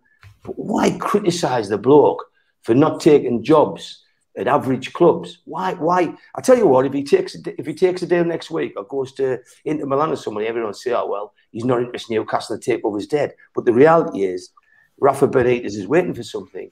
And to me, I think it's a slur on the man to sit there behind a journalist's pen and criticise him. So I'd like to bang that and see what you three think of that. This why do yeah. you? Why, Listen, it, it, it is it is crazy, I, I, and, and it's it's crazy. It's crazy time the summer, and that's you know someone's always going to come out with the opposite opinion. That's you know that's the way journalism works. Somebody's going to write one thing, someone's going to write another, and I think the fans, certainly the fans who watch this program, can see through that story. Uh, most people know that Rafa Benitez, you know, has unfinished business Newcastle, and should the PIF takeover go through with with PCP and with the Reubens, that Rafa is the most likely front runner. And for me, I've said, and, and look, Liam Kennedy put the story out this week that essentially Rafa is waiting for this job. You know, there's no there's no other there's no other sign. People are saying Rafa signed Muto. Yeah, Keith's just covered that. He's just covered the fact that Rafa didn't always sign great players. Um, but he signed some good ones as well. So yeah, yeah look, it's it's a silly season. That's that was the words I was trying to come out with. It, it it's a silly season with, with stories. But you're right about you're right about that story. Um, but look, that person we know is entitled to write what he wants, and he'll continue to do so until things change. And, and there's nothing we can do about that. But um, Mitch, your your views on those two players, and because I want to I want to get on to our next regular segment. You want to talk about professional footballer, Christian Atsu? Yeah. You want to use the word professional and what it actually means. Um, that's the ratings of a professional footballer. And somebody who could have sit and whinged and moaned about being left out of squads, made a made a racket in the local press and chucked his toes out the cot and got his agents doing all sorts. He's never never the only thing I've seen him doing is back in his home country, opening a foundation, building churches, schools and water irrigation systems with his own money and his own bare hands. Brilliant. Um, that's a young man you want around, and that's a young man you want to be around. But if he's not good enough to play in the first team, then he's got to be allowed to, to play his craft somewhere. Um, so thank you very much, particularly for that year in the championship. His contribution with, with, with assists and free kicks that year was was vital, really. Um, he scored actually some quite crucial goals if you look back at that season. So thank you very much, and you go with grace and, and good thanks, and a, a leaving message like that will like I say, it should be read by anybody thinking of coming into the club about what you could be. And doesn't it wonderfully dispel the 11 Geordies on the pitch myth? Yeah. We'll have you if you're from anywhere, in any background, as long as we see you giving your all and being professional and doing what we would do, or we're given the chance. you're one of us, and he'll forever be one of us. And so, thanks very much. He's never going to be a club legend, th- that doesn't matter. He obviously cared. Um, and Saivet, to give him his dues again, he heard much in the press from him. Have you heard much moaning, whinging? No, he's, he's sat tight on his contract because he knows fine well he's not going to get that contract anywhere else. And the, and that was the challenge we had moving him out was we would have ended up paying some of his wages at another club if he'd moved anyway. Yeah. Um, I've got a mate who's connected to Guingamp, one of the lower division clubs in France. Um, that occasionally get in the in the top flight and then get relegated straight away. Um, he insists that uh, we played him in the wrong position. That he wasn't a replacement for Tiote. He wasn't a wasn't a Tiote type ball winner and move it on. It was more he was more box to box, and that's how we should have been used. So, our question when we bring players like that in, what metrics are they using in the scouting system to decide right he could replace him or he could be an upgrade in this position, um, or are they going on on personal experience, what they see, or they deliberately buying players that they think they can mold and shape into something else? Um, I just don't know, but he he just seems to be every now and again, every manager will buy a stinker, and they all do it. They Yeah. absolutely all do it, um, and, and it happens. And sometimes a club just isn't for a player, or a situation just isn't for that player, or the system that they're playing him in, or the position that and the job they're asking him to do isn't actually his natural skill set. And when you're at the top flight, you'll either sink or you'll swim when somebody does that to you. Yeah. Um, and, and shifting him on, the, the Turkish club he went to wanted him badly, but they wanted to get him for buttons and they wanted us to pay two thirds of his wages. Yeah. You know, not going to happen. You might as well see him out and see if you can shift him on and get him off the books in a cheaper way, or let him run his contract down the way he's done. But he's let his contract run down, I guess, in a very professional manner. He's just got on with it. Because the lad's been nowhere near the first team. He'd have been training nowhere near the first team. Um, that for a footballer must be soul destroying. Um, so you know th- th- that that's the situation I see with him. It was a wrong player, wrong club at the wrong time. But with that too, he goes with, with love and grace and, and, and all the best wishes from everybody, I'm sure. Yeah, well said, mate. Uh, okay, as you know, qtechshop.co.uk do uh, a monthly giveaway. They're giving away again some t-shirts, some hoodies, and some cups. Uh, and you, all you need to do is collect the clues throughout the month of June, and then uh, we will get you a final question at the end of June for you a chance to win, and it'll be the answer into the chat. Uh, will be the, the first person with the, the correct answer in the chat will be the winner. So uh, this is your first clue. There you go, Super Mac, regular on Thursday nights on the show.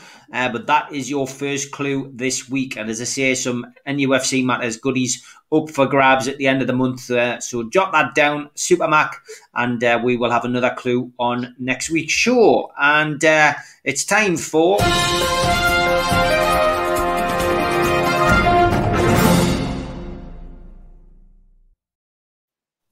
Kept these short and sweet this week, and uh, we've had a lot going on, so um, we haven't had time to collaborate a great deal. Um, what is Mitch doing? Changing know. my cooling system. oh, right. I, I, I get frightened when you went away to get that hat. I thought you were going to come back with crotchless sneakers or something. Well, funny, funny enough, that's what a few people in the uh, chat were saying as well. There was a lot of there was a lot of worried people, Mitch.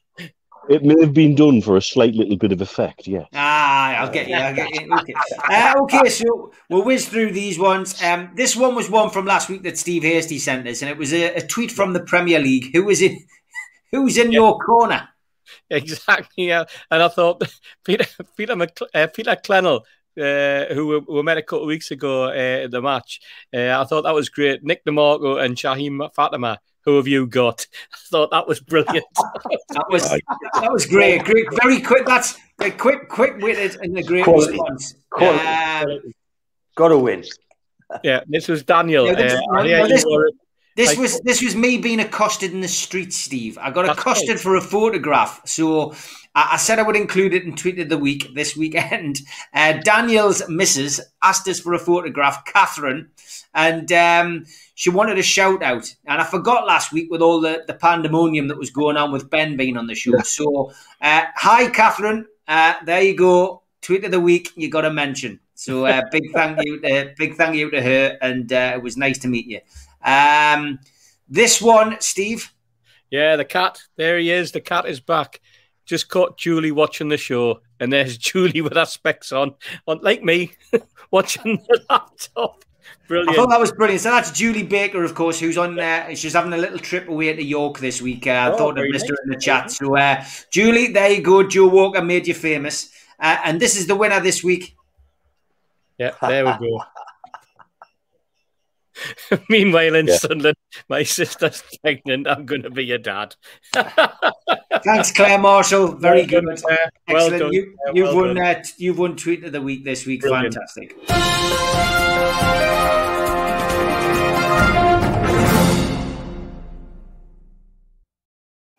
Keep those tweets coming in as well. If you see one nominated, and send it to me, Mitch, Keith, or Steve, and we will, as I say, endeavour to get it out up onto the show. We've got a, a very special show tomorrow. Um, something which I've I've held on to actually for the last few years, but um, I'm having a day off tomorrow, so. Uh, Tune in six o'clock tomorrow night, an evening with Les Ferdinand, which was at Nine Bar in 2017. It's still very relevant. Uh, very little about what was going on at the time at the football club. Um, a lot about Les's career and a lot about Les's past. I interviewed him at Nine Bar. It was a sellout uh, event.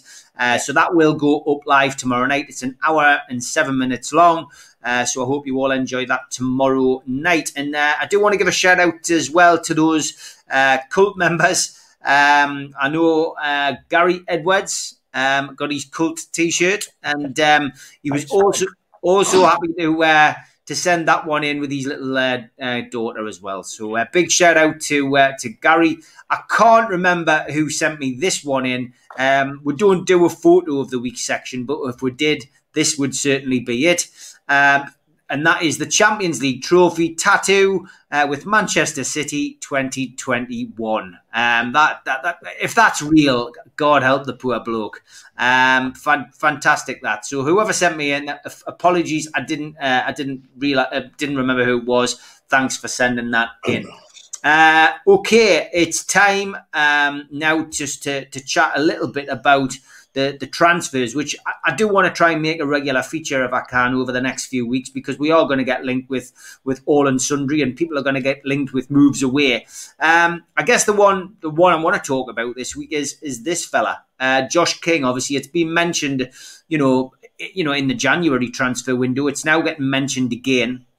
Are we going to see him and, and Callum Wilson link up? Do you think, Steve? Do you think that's do you think that's possible? And I suppose we also have a chat about Danny Rose because you know I saw that absolutely hilarious article um, which was fed out, uh, you know, from a quote from um, Alex McLeish of all people, Alex saying that the fans would be delighted with Danny Rose coming back. That- Really? Really? yeah, oh, Keith, honestly, ridiculous. That's where the story came from. But yeah, Josh King first, Steve. What, what would you would you happily reunite those two, like uh, you know, like they played together at Bournemouth? Uh, You know what? He, he- he's been at Everton, hasn't he? Uh, on loan, um, and, He's and done, done barely got into the into the team. Um, and it's a it's a strange one. It's one of those ones where people think, well, two players that did really really well together uh, could could resurrect it. And but I, I'm- I'm not too sure. I'm not too sure whether that's the the the way to go. Um, it was a couple of seasons ago now. Uh, the lads had injury problems. I, I'm I, I'm. It's it, it's what we're going to be linked with. We're going to be linked with with free transfers, people on the cheap, um, players players whose contracts have come to an end. We've got a load of them ourselves, haven't we? Players who are at the end of a contract, and and now I don't know whether it's because of the takeover or the potential takeover. We're now just seeing players whose contracts are in end being offered in a, a one year extension because it was written into that contract and stuff like that, which I suppose in a way is probably sensible. Um, but on the Josh King side, I, I, he wasn't a prolific goal scorer himself. He was, you know, they, they, seem to have a bit of a partnership. But uh, what we've seen with, with Wilson when he has played it, Wilson has been more of a played played on his own up front, still getting goals.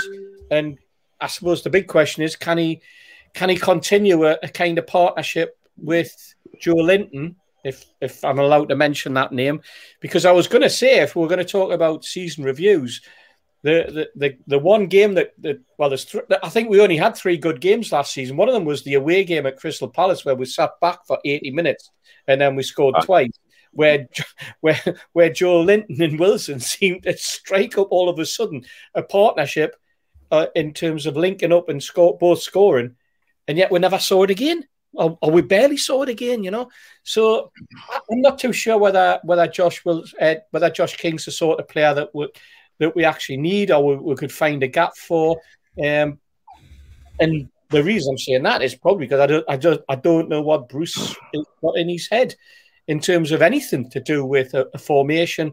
I keep, I'm, I, you know, the, the, the, entire season was wrapped up in we can't play with a five. We've been, I've got players who've been forced to play in a back five, uh, and and and then I'm going, to, I'm going to do it my way, and his way seemed to be suddenly going back to a back five for success. And I, I just don't know what what what Bruce's style. I don't know what his tactics are. I don't know what his formation is. I don't know where where where the personnel fit in. I don't even know what sort of personnel fit into a Steve Bruce team. To be perfectly honest, um, so whether whether Josh King falls into that, uh, we'll we'll find out as the weeks go on. Just a just a quick one because I'm using my phone for this. I cannot hide the link for the pat place in the in the chat. But I'll okay. it up on my Twitter. I'll hide it up on my Twitter as a pinned tweet. Magic. Um, okay, there you go. I think I'll be buying one. I think I'll be buying one. You might find they'll get inundated, but um, I'll certainly give it more of a plug. Like so, I'll, I'll give them the heads up. Uh, yeah. I, feel, I feel I feel a business opportunity coming on. Good stuff. Uh, why, why not? Uh, Keith, what's your take on Josh King? Would you would you have him at Newcastle? Few things. I don't. I don't think. I think what he's done at Everton and that was an average Everton side this year. I mean, it's the best manager they're going to have for some time as he's he's gone on to bigger and better things. But I don't think that um, King, when he came on, did anything. I think Fraser and and Wilson have proven that getting two players that used to hit it off doesn't work or doesn't guarantee when they come to the next club. So to me, Fraser's been a washout in Newcastle, um, and Wilson's been superb. So putting King in as, as oh, he's played with Wilson, it's going to work. I don't know. I, I think I'd rather go and buy, like, like for, you know, I'm not saying it's the same money, but I'm saying is that somebody just said in the chat if you could get him for a free, yeah, if you get him on a free, it depends. It depends if you're getting took over. It depends whether it's going to be Bruce with his normal team. But I, I think if we had Wilson at his age, um, I'd, I'd, I believe I'd rather have a younger striker. You know, that somebody that was hungry and could stay fit every week, and and somebody that was more of a battering ram kind of player. So I, I, don't. I think there's worse than than him, but I think there's a lot better as well. But somebody said to me, who you know, when you talk about transfers this year, who would you take if you've got the choice of um, Willock or Wijnaldum? Who would you take? Straight choice. You could have one or the other. You know, because because one's got youth and one's got world experience.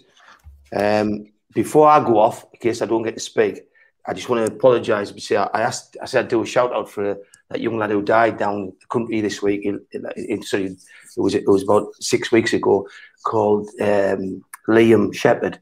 Um, he, the guy on Twitter is called Tim Clark. If you go on my NCSL 1892 page, you'll see I've put a shout out to anybody who can help him. But he just said, "Is there any way you can shout out on the show tonight?" He says he's going to be watching. Tim Clark's the guy, he's the announcer down at Weston-super-Mare, I believe, and uh, this young lad died in his sleep. But what a lot of people didn't know, his, his dad committed suicide three years before that. So his mum's left without, um, you know, ex-partner's gone, and uh, and obviously a son. So if anybody can do anything, what they're doing is they've got Gazza pictures and things, and they're getting a lot of memorabilia. So if anybody can do that, I was talking to Mitch and Steve yesterday, today, and they said you know, if, if we can do anything, we will. As NUFC matters, but it's just it's just the kid's eleven year old and he dies in his sleep, and he was a gem of a kid who did cake, he baked cakes for the local police. He was doing charity things. in in the name of his dad, and he was just he was he, he raised a lot of money for charity himself. And An 11 year old to pass away like that, I just wanted to reach out to fans today to say if any of us can get hold of Tim Clark, who's watching tonight, and send him anything at all, whether that's offer of help, donations, or memorabilia, then you'll get it on my page, which which I did a tweet, two tweets for yesterday. Great stuff.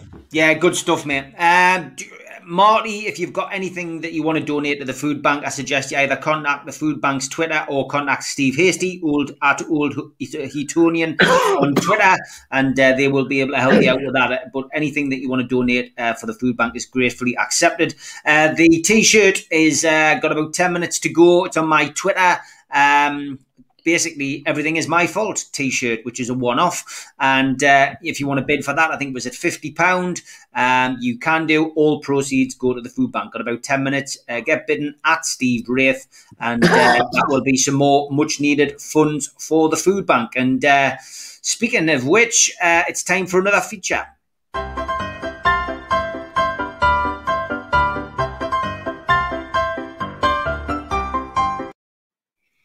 did have a late entry actually um, for, for this, which was this one uh, from Paul Gillespie, who was actually referring to that t shirt. Uh, he says, It's the worst t shirt I've ever seen. You're an embarrassment. Uh, I did reply to the guy and explain that it wasn't me who designed them, it was John from QTech, and that. Uh, you know, all the proceeds went from the food bank. I'm still awaiting a reply, but that was a late entry. Um, but the winner this week was uh, was this guy uh, who has been on before. It has to be said. Uh, Pub uh, underscore down, uh, down the pub. Uh, lost all credibility knocking about with that tosser mind, Supermac. So he's actually tweeted Supermac, copied me in, uh, but he, he, just seems to be on a one a, a, one man mission just to have a pop at me each week. But uh, that's twice now, mate. You're on a hat trick. Um, I, I, may have to get some kind of present if uh, people make it three times on the show. But that is for the week.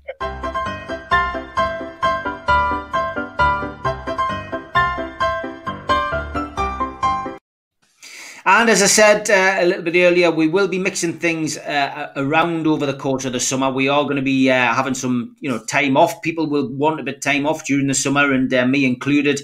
Uh, so don't forget uh, tomorrow six o'clock. It's not live. it is a, a, pre-recorded show from 2017 at Nine Bar. Les Ferdinand. But set a reminder, it's loaded on the channel now and uh, well worth a watch. That it's uh, it's well worth a watch whenever you can get a chance to watch it. And uh, one of the shows that will be resting until the start of the season is Ladies' Night, uh, but it will be replaced on Monday nights by uh, the Steve and Holly Show, uh, which will be obviously including guests. Holly has joined the channel uh, officially, uh, obviously a couple of months ago, but she's been fantastic. And uh, I think those of you who will, uh, you know, watched Matchday Lives in particular will realise, you know, for such a young age, she's very accomplished. She's very good at what she does, and uh, I'm looking forward to chatting Newcastle United with her on a Monday night throughout the summer. Um, Tuesday nights will remain the same, of course. Me and Liam Kennedy uh, will still be doing Tuesdays. Wednesday nights will still be the retro show. And Thursday nights will still be me, John Gibson, and Super Mac focusing on England and Newcastle over the next few weeks, of course. There will be some special guests, a lot of ex players lined up uh, throughout the summer. Lee Clark will be coming on. Uh, Nobby Solano will be back on Sunday. Uh, so, quite a lot coming up over the course of the next few weeks. So, uh, a big thank you as well to the sponsors, Spider VPN, who have agreed uh, to continue their sponsorship through June. And also a big shout out to uh, skipsandbins.com, who have agreed to continue their sponsorship through June. Telephone 0800 25 45 25 3. Email inquiries at skipsandbins.com. Website www.skipsandbins.com. Easy contract free and pay as you go waste collection.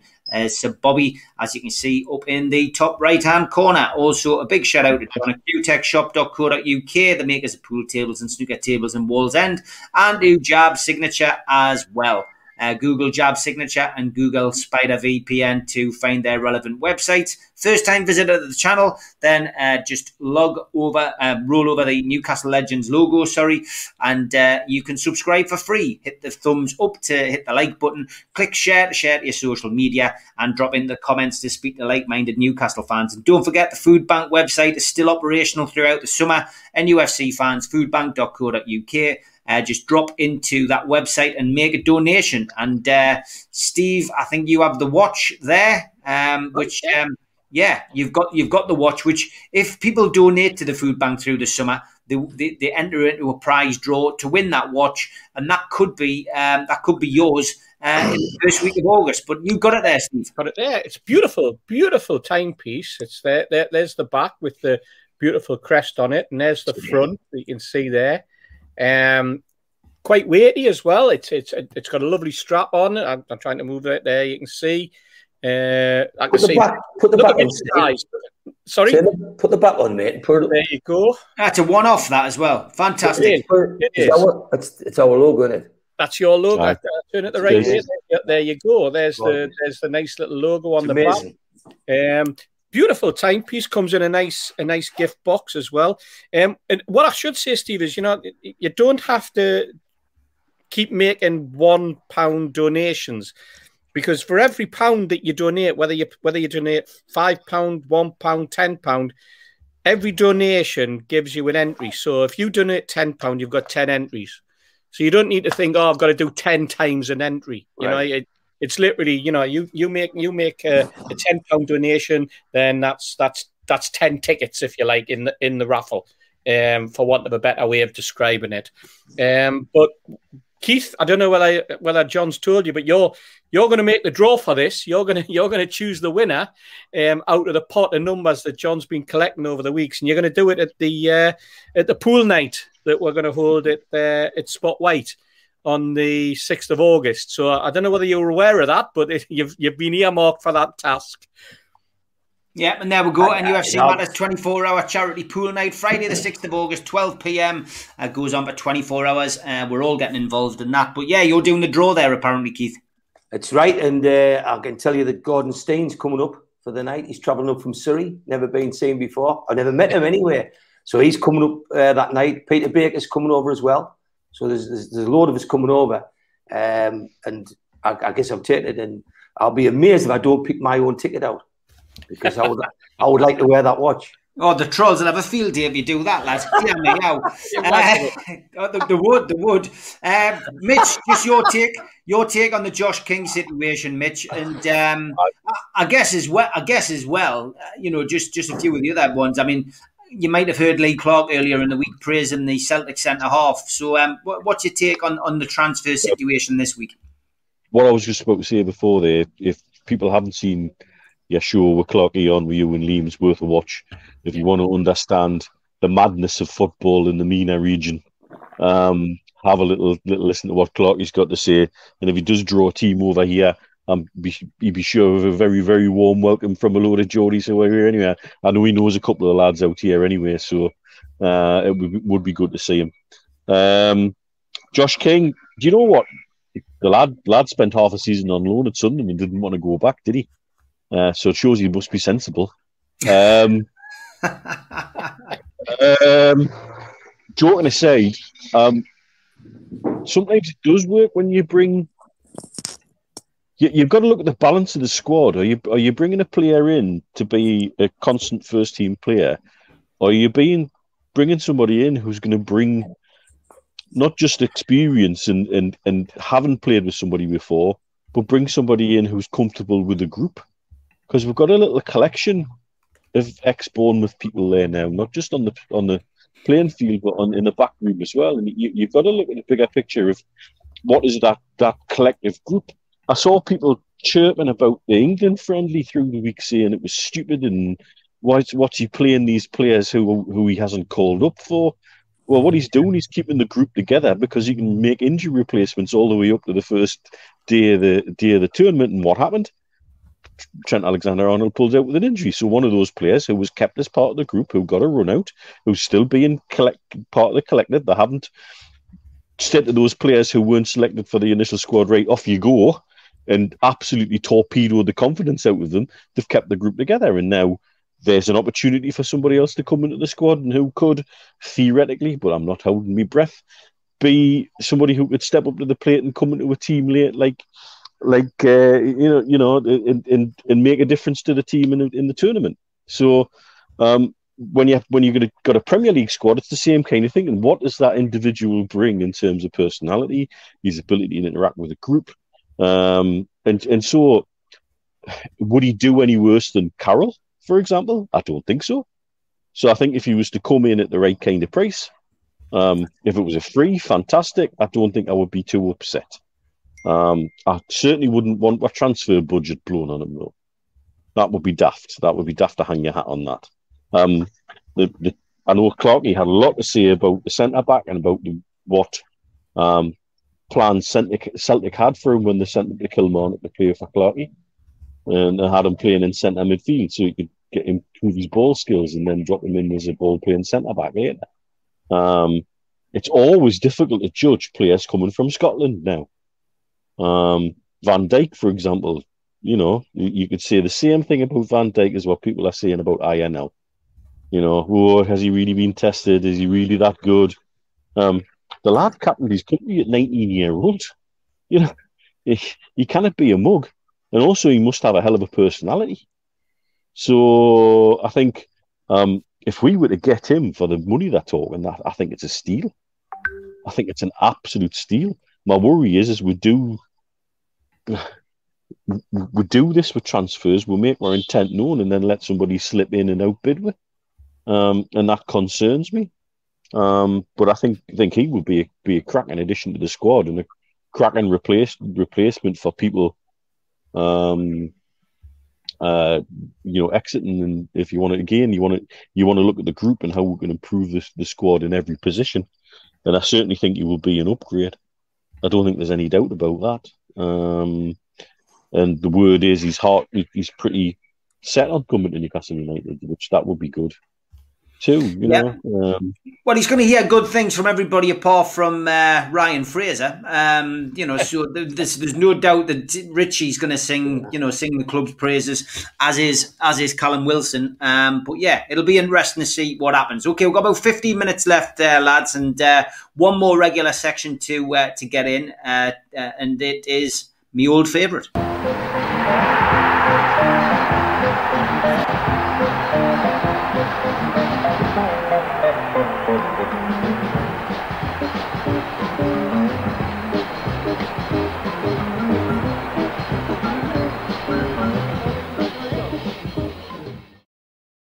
Yes, big thanks to Joe Walker, Toon Tipster. He's in the chat tonight, and uh, obviously no Newcastle games to talk about for a couple of months, but uh, plenty of football still, and it is the Euros which is upon us. And he goes, "Well, folks, here we go. It's June the fourth, twenty twenty one. So I thought I'd look forward to Euro twenty twenty.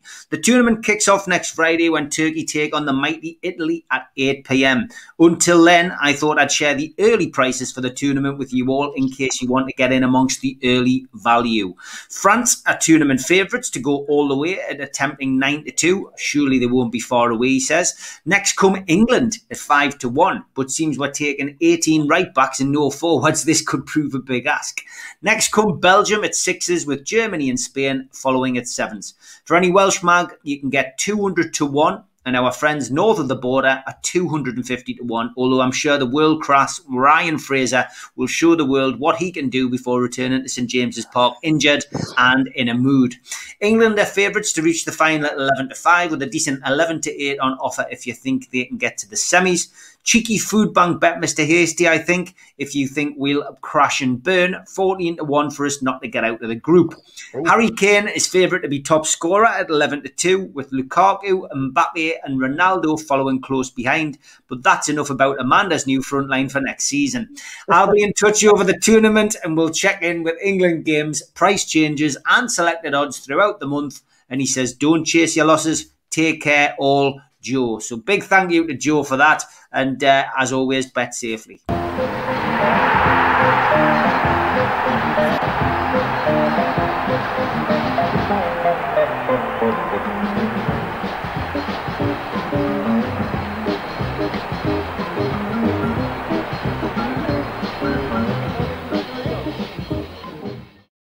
And Sooty, I've got no idea what that tune's called. I'll have to ask uh, our uh, our guy who does all of these kind of things. Um, I'll just give him the I'll give him the idea, and he comes back with the uh, the, the, funky tunes and the videos, and make sure that they're free. So uh, well done to uh, Media Arts again for for providing something which entertains people.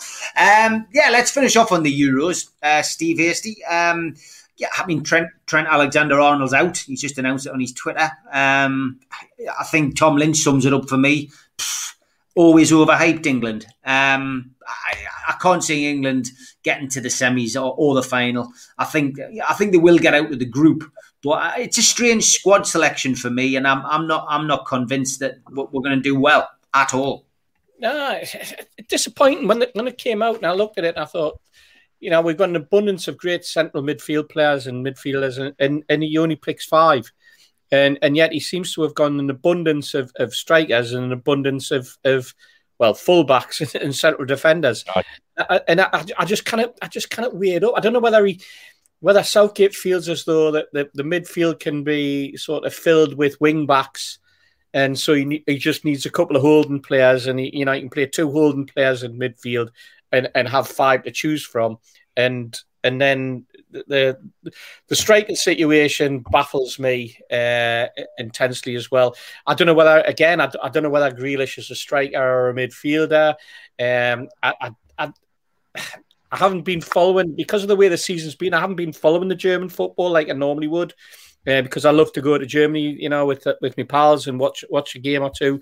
Um, I don't I don't actually know how good Bellingham is, and and Sancho for me again, a, a, a, player who everybody was shouting about a season ago, and now Man United are wanting to buy, um, and whether or not he's even going to get a game. So it, it, I find it baffling. I mean, in terms of in terms of what I'm looking at, I'm looking at you're looking at you're looking at teams that are are, are countries rather and, and, and squads, and you're looking at this is Europe. This is this is this has been a ridiculously compact season to begin with.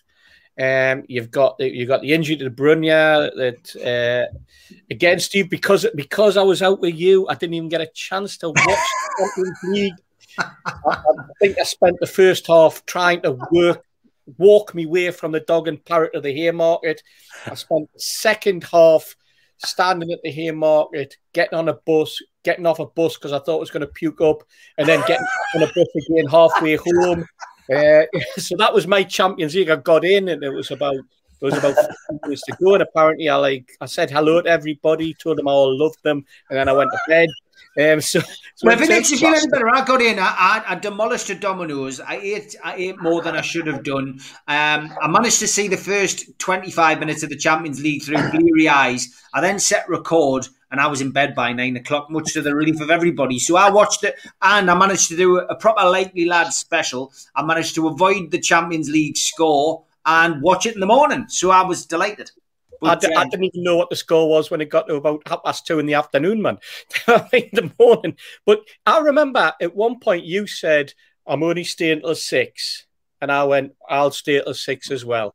And then I think it gets to half past eight, and we're like, oh yeah, I think now's the time to go. But that what I'm what I'm getting at is that like that I, I heard De Bruyne's injured, the the the players have been are, are wrecked. We've, we've we've got Trent is out. We didn't. Uh, this is another thing, by the way. We we had press guys who were convinced that Trent Alexander Arnold wasn't even in the squad at the beginning of the week.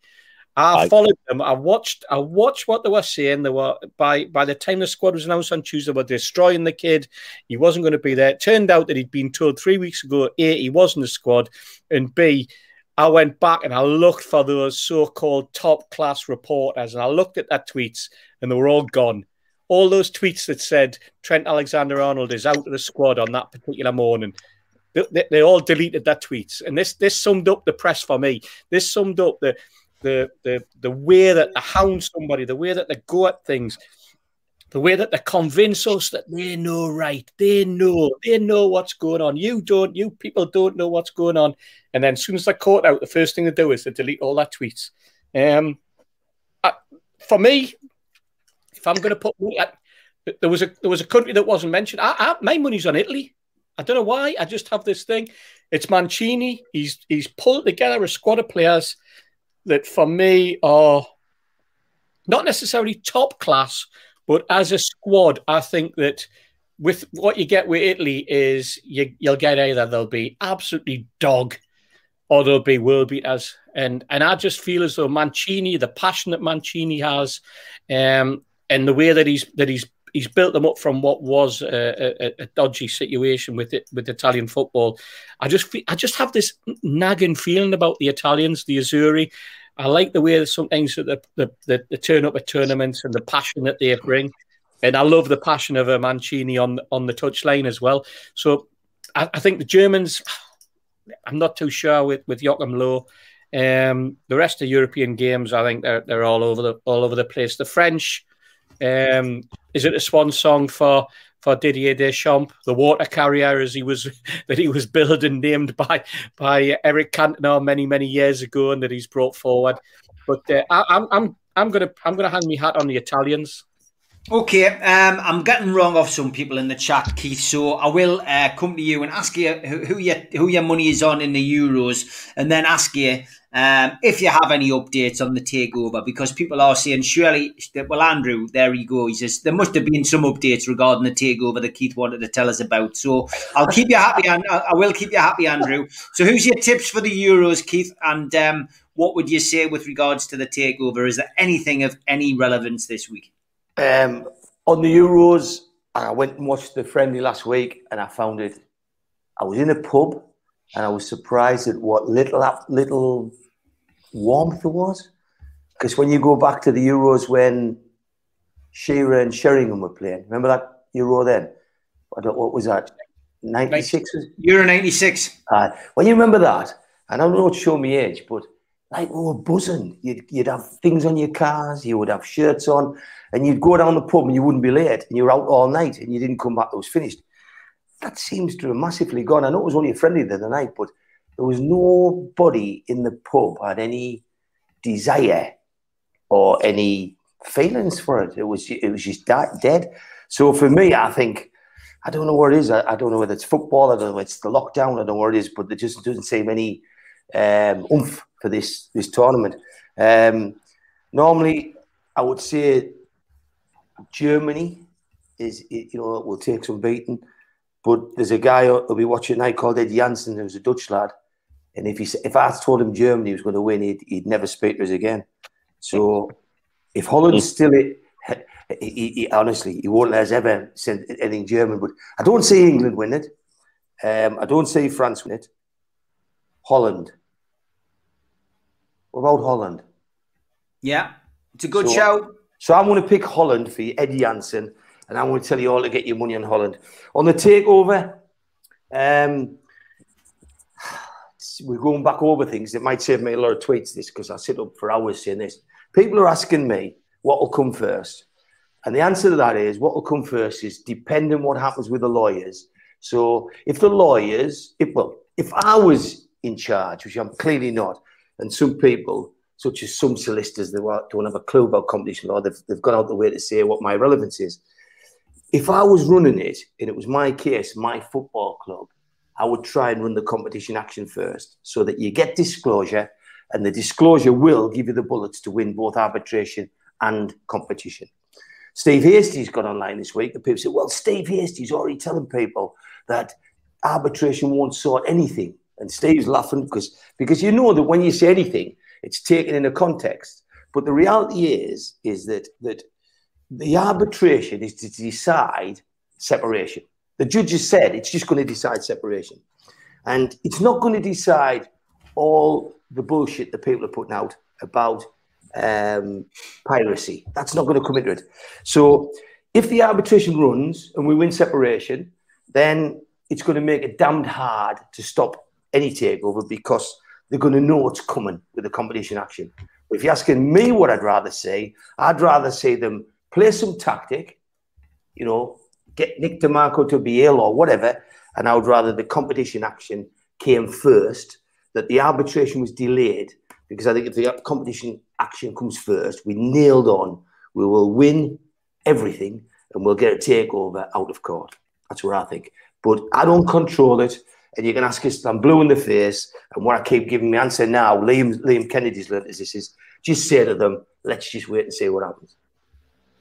Yeah, fair enough. Uh, there, Andrew. I hope uh, you got the answer you wanted. I've just been sent these before I asked Mitch for his Euro stuff, and um, just been sent these on Twitter by Geordie Critics. And this is apparently some more Castore potential strips. Now that looks a lot smarter. That's better. I've got to, I've got to be honest. Um, like that. I love that. Yeah, I do I like that. I love that one. This is the third strip. Nah, don't like that. That'll be one that grows on you. I've got to be honest. Nah. I, I, that's quite. It's quite. Nah. It's, it's not Me, me, garish. me nana's watched that. that, that, that was really, that? was I really- like. I like that's, that one. that's the best shirt. The other one, I mean, it's like bright orange. Me nana's washed it out. I like that. I think that's The home, the home strips, very bold stripes. Yeah. I do like that. But I mean, again, are these right? Are these are these fakes? Where- who who Where's knows? the blue one at? Where's the blue tartan one at? Uh, yeah, exactly. So I, I think you know that that in itself that in itself tells its own story. Um, they look more likely to be leaked strips, maybe. But um, go on, Mitch. What I like about those strips is that whatever combination we put to shirts and shorts, we'll be playing majority in black and white no matter what. And I quite like that idea. You know, I love the color. I love the color as well. uh, so if that is you know potentially the design, I, I wouldn't have a problem with any of them. To be fair, Don't like that. Don't like that at all. No, big thanks to Geordie Critics for sending us that on Twitter. Anyway, I think I, I agree with you, Steve. I think if that's the third shirt, it, will be a grower. It'll be one of Yeah. those ones where you, you get an initial reaction and then people see it in the flesh and it may be perceived a little differently. Yeah, Chris, we Uh, can't come to that question, I'm afraid, mate. We haven't got time. Uh, we just want to have Mitch's input on the Euros, mate. I want to go and enjoy the rest of Friday night. Gareth Southgate's squad selection tells me he's playing three at the back with wing backs. He must be because he's picked. People were saying he's picked four right backs, but what he'd actually picked was he picked two players who played for that club regularly, either as a right-sided part of the three or as a right wing back in Walker and James. They're almost identical players, just different in age. Um, you've then got Kieran Trippier, who everybody forgets has won the league in Spain with Atletico Madrid this year, and he's played nearly every game, and he's in the running to be the player of the season. So you cannot be sniffy about selecting a player in form like that. And he works well either as a traditional fullback or as a wing back. And the same with Alexander Arnold. He's a he's a right back, plays part, part of a four Liverpool, but is they reckoned he was defensively a little bit iffy. Well, that doesn't matter if he's playing as more as a wing back. It's less less of his role. I mean, obviously he's not going to go now, but that selection picking so few centre mids as well, for me, gives his team selection and his formation and tactics away straight away, which seems quite weird to me to, to show your hand that early by selecting a squad like that.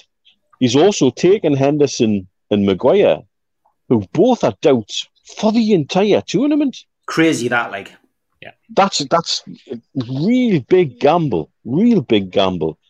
Um, for Maguire in particular, who hasn't had the best of seasons, in my opinion, is it worth taking that risk carrying him into the squad? Would we not rather have a fit centre back um, or another player? Because we've got players who can play different roles in there if we're going to play three at the back. Um, Henderson's a different matter because I think as he's matured as a player and a person, he's he's become a very different beast at Liverpool. Yeah, it sticks in me craw a little bit to see it, but you know the the guy's a guy is a, a top class professional in lots of ways, um, and so maybe if you're gonna if you're gonna carry one risk into the tournament, but carrying two seems a bit much for me. Um, so that and going forward into the tournament, I've got to say the thing about the Netherlands that sticks with me is they've got players there who've really not played full seasons for their clubs for one reason or another. And a lot of the young lads that are playing for them will be hungry. They'll be hungry to make a point. Um, they didn't look too good from what I saw them against Scotland through the week, but these friendlies aren't about that. They're about getting your, to- your, your squad ready for the tournament. The, the results are almost irrelevant. Um, and so I, I look at that Dutch team and think you're dangerous. You're a dark horse because there's players in there who will, who will have hunger, who will want to prove a point, and the squad's quite young. Um, and that makes for a dangerous squad for me. Yeah, yeah, I would agree. Um, I do just want to finish off by uh, dedicating uh, tonight's episode to uh, Carter. Who was uh, was Jason Carter's father. It's uh, the third anniversary of his passing uh, today, and uh, he just said, um, you know, would, would we be able to put this photograph up uh, on the show? This was uh, his 70th birthday when they took him on a ground tour. but yeah, Jody Carter, Jason Carter, who's been a big supporter of the show over the over the last 12, 12 and so months. Uh, but uh, yeah, thinking of you, Jason, and I'm sure you're having a, a drink for your dad today. So uh, we do, we're, we're going to dedicate the show uh, today to him. So uh, lads, that's it. Two two hours and five minutes. Uh, cracking show. Really enjoyed it. Um, I hope you have a good weekend, and let's see what the next seven days bring. And um, I look forward to seeing you all again next Friday. Take care, lads. Good night. All see you later. Bye. Good night now.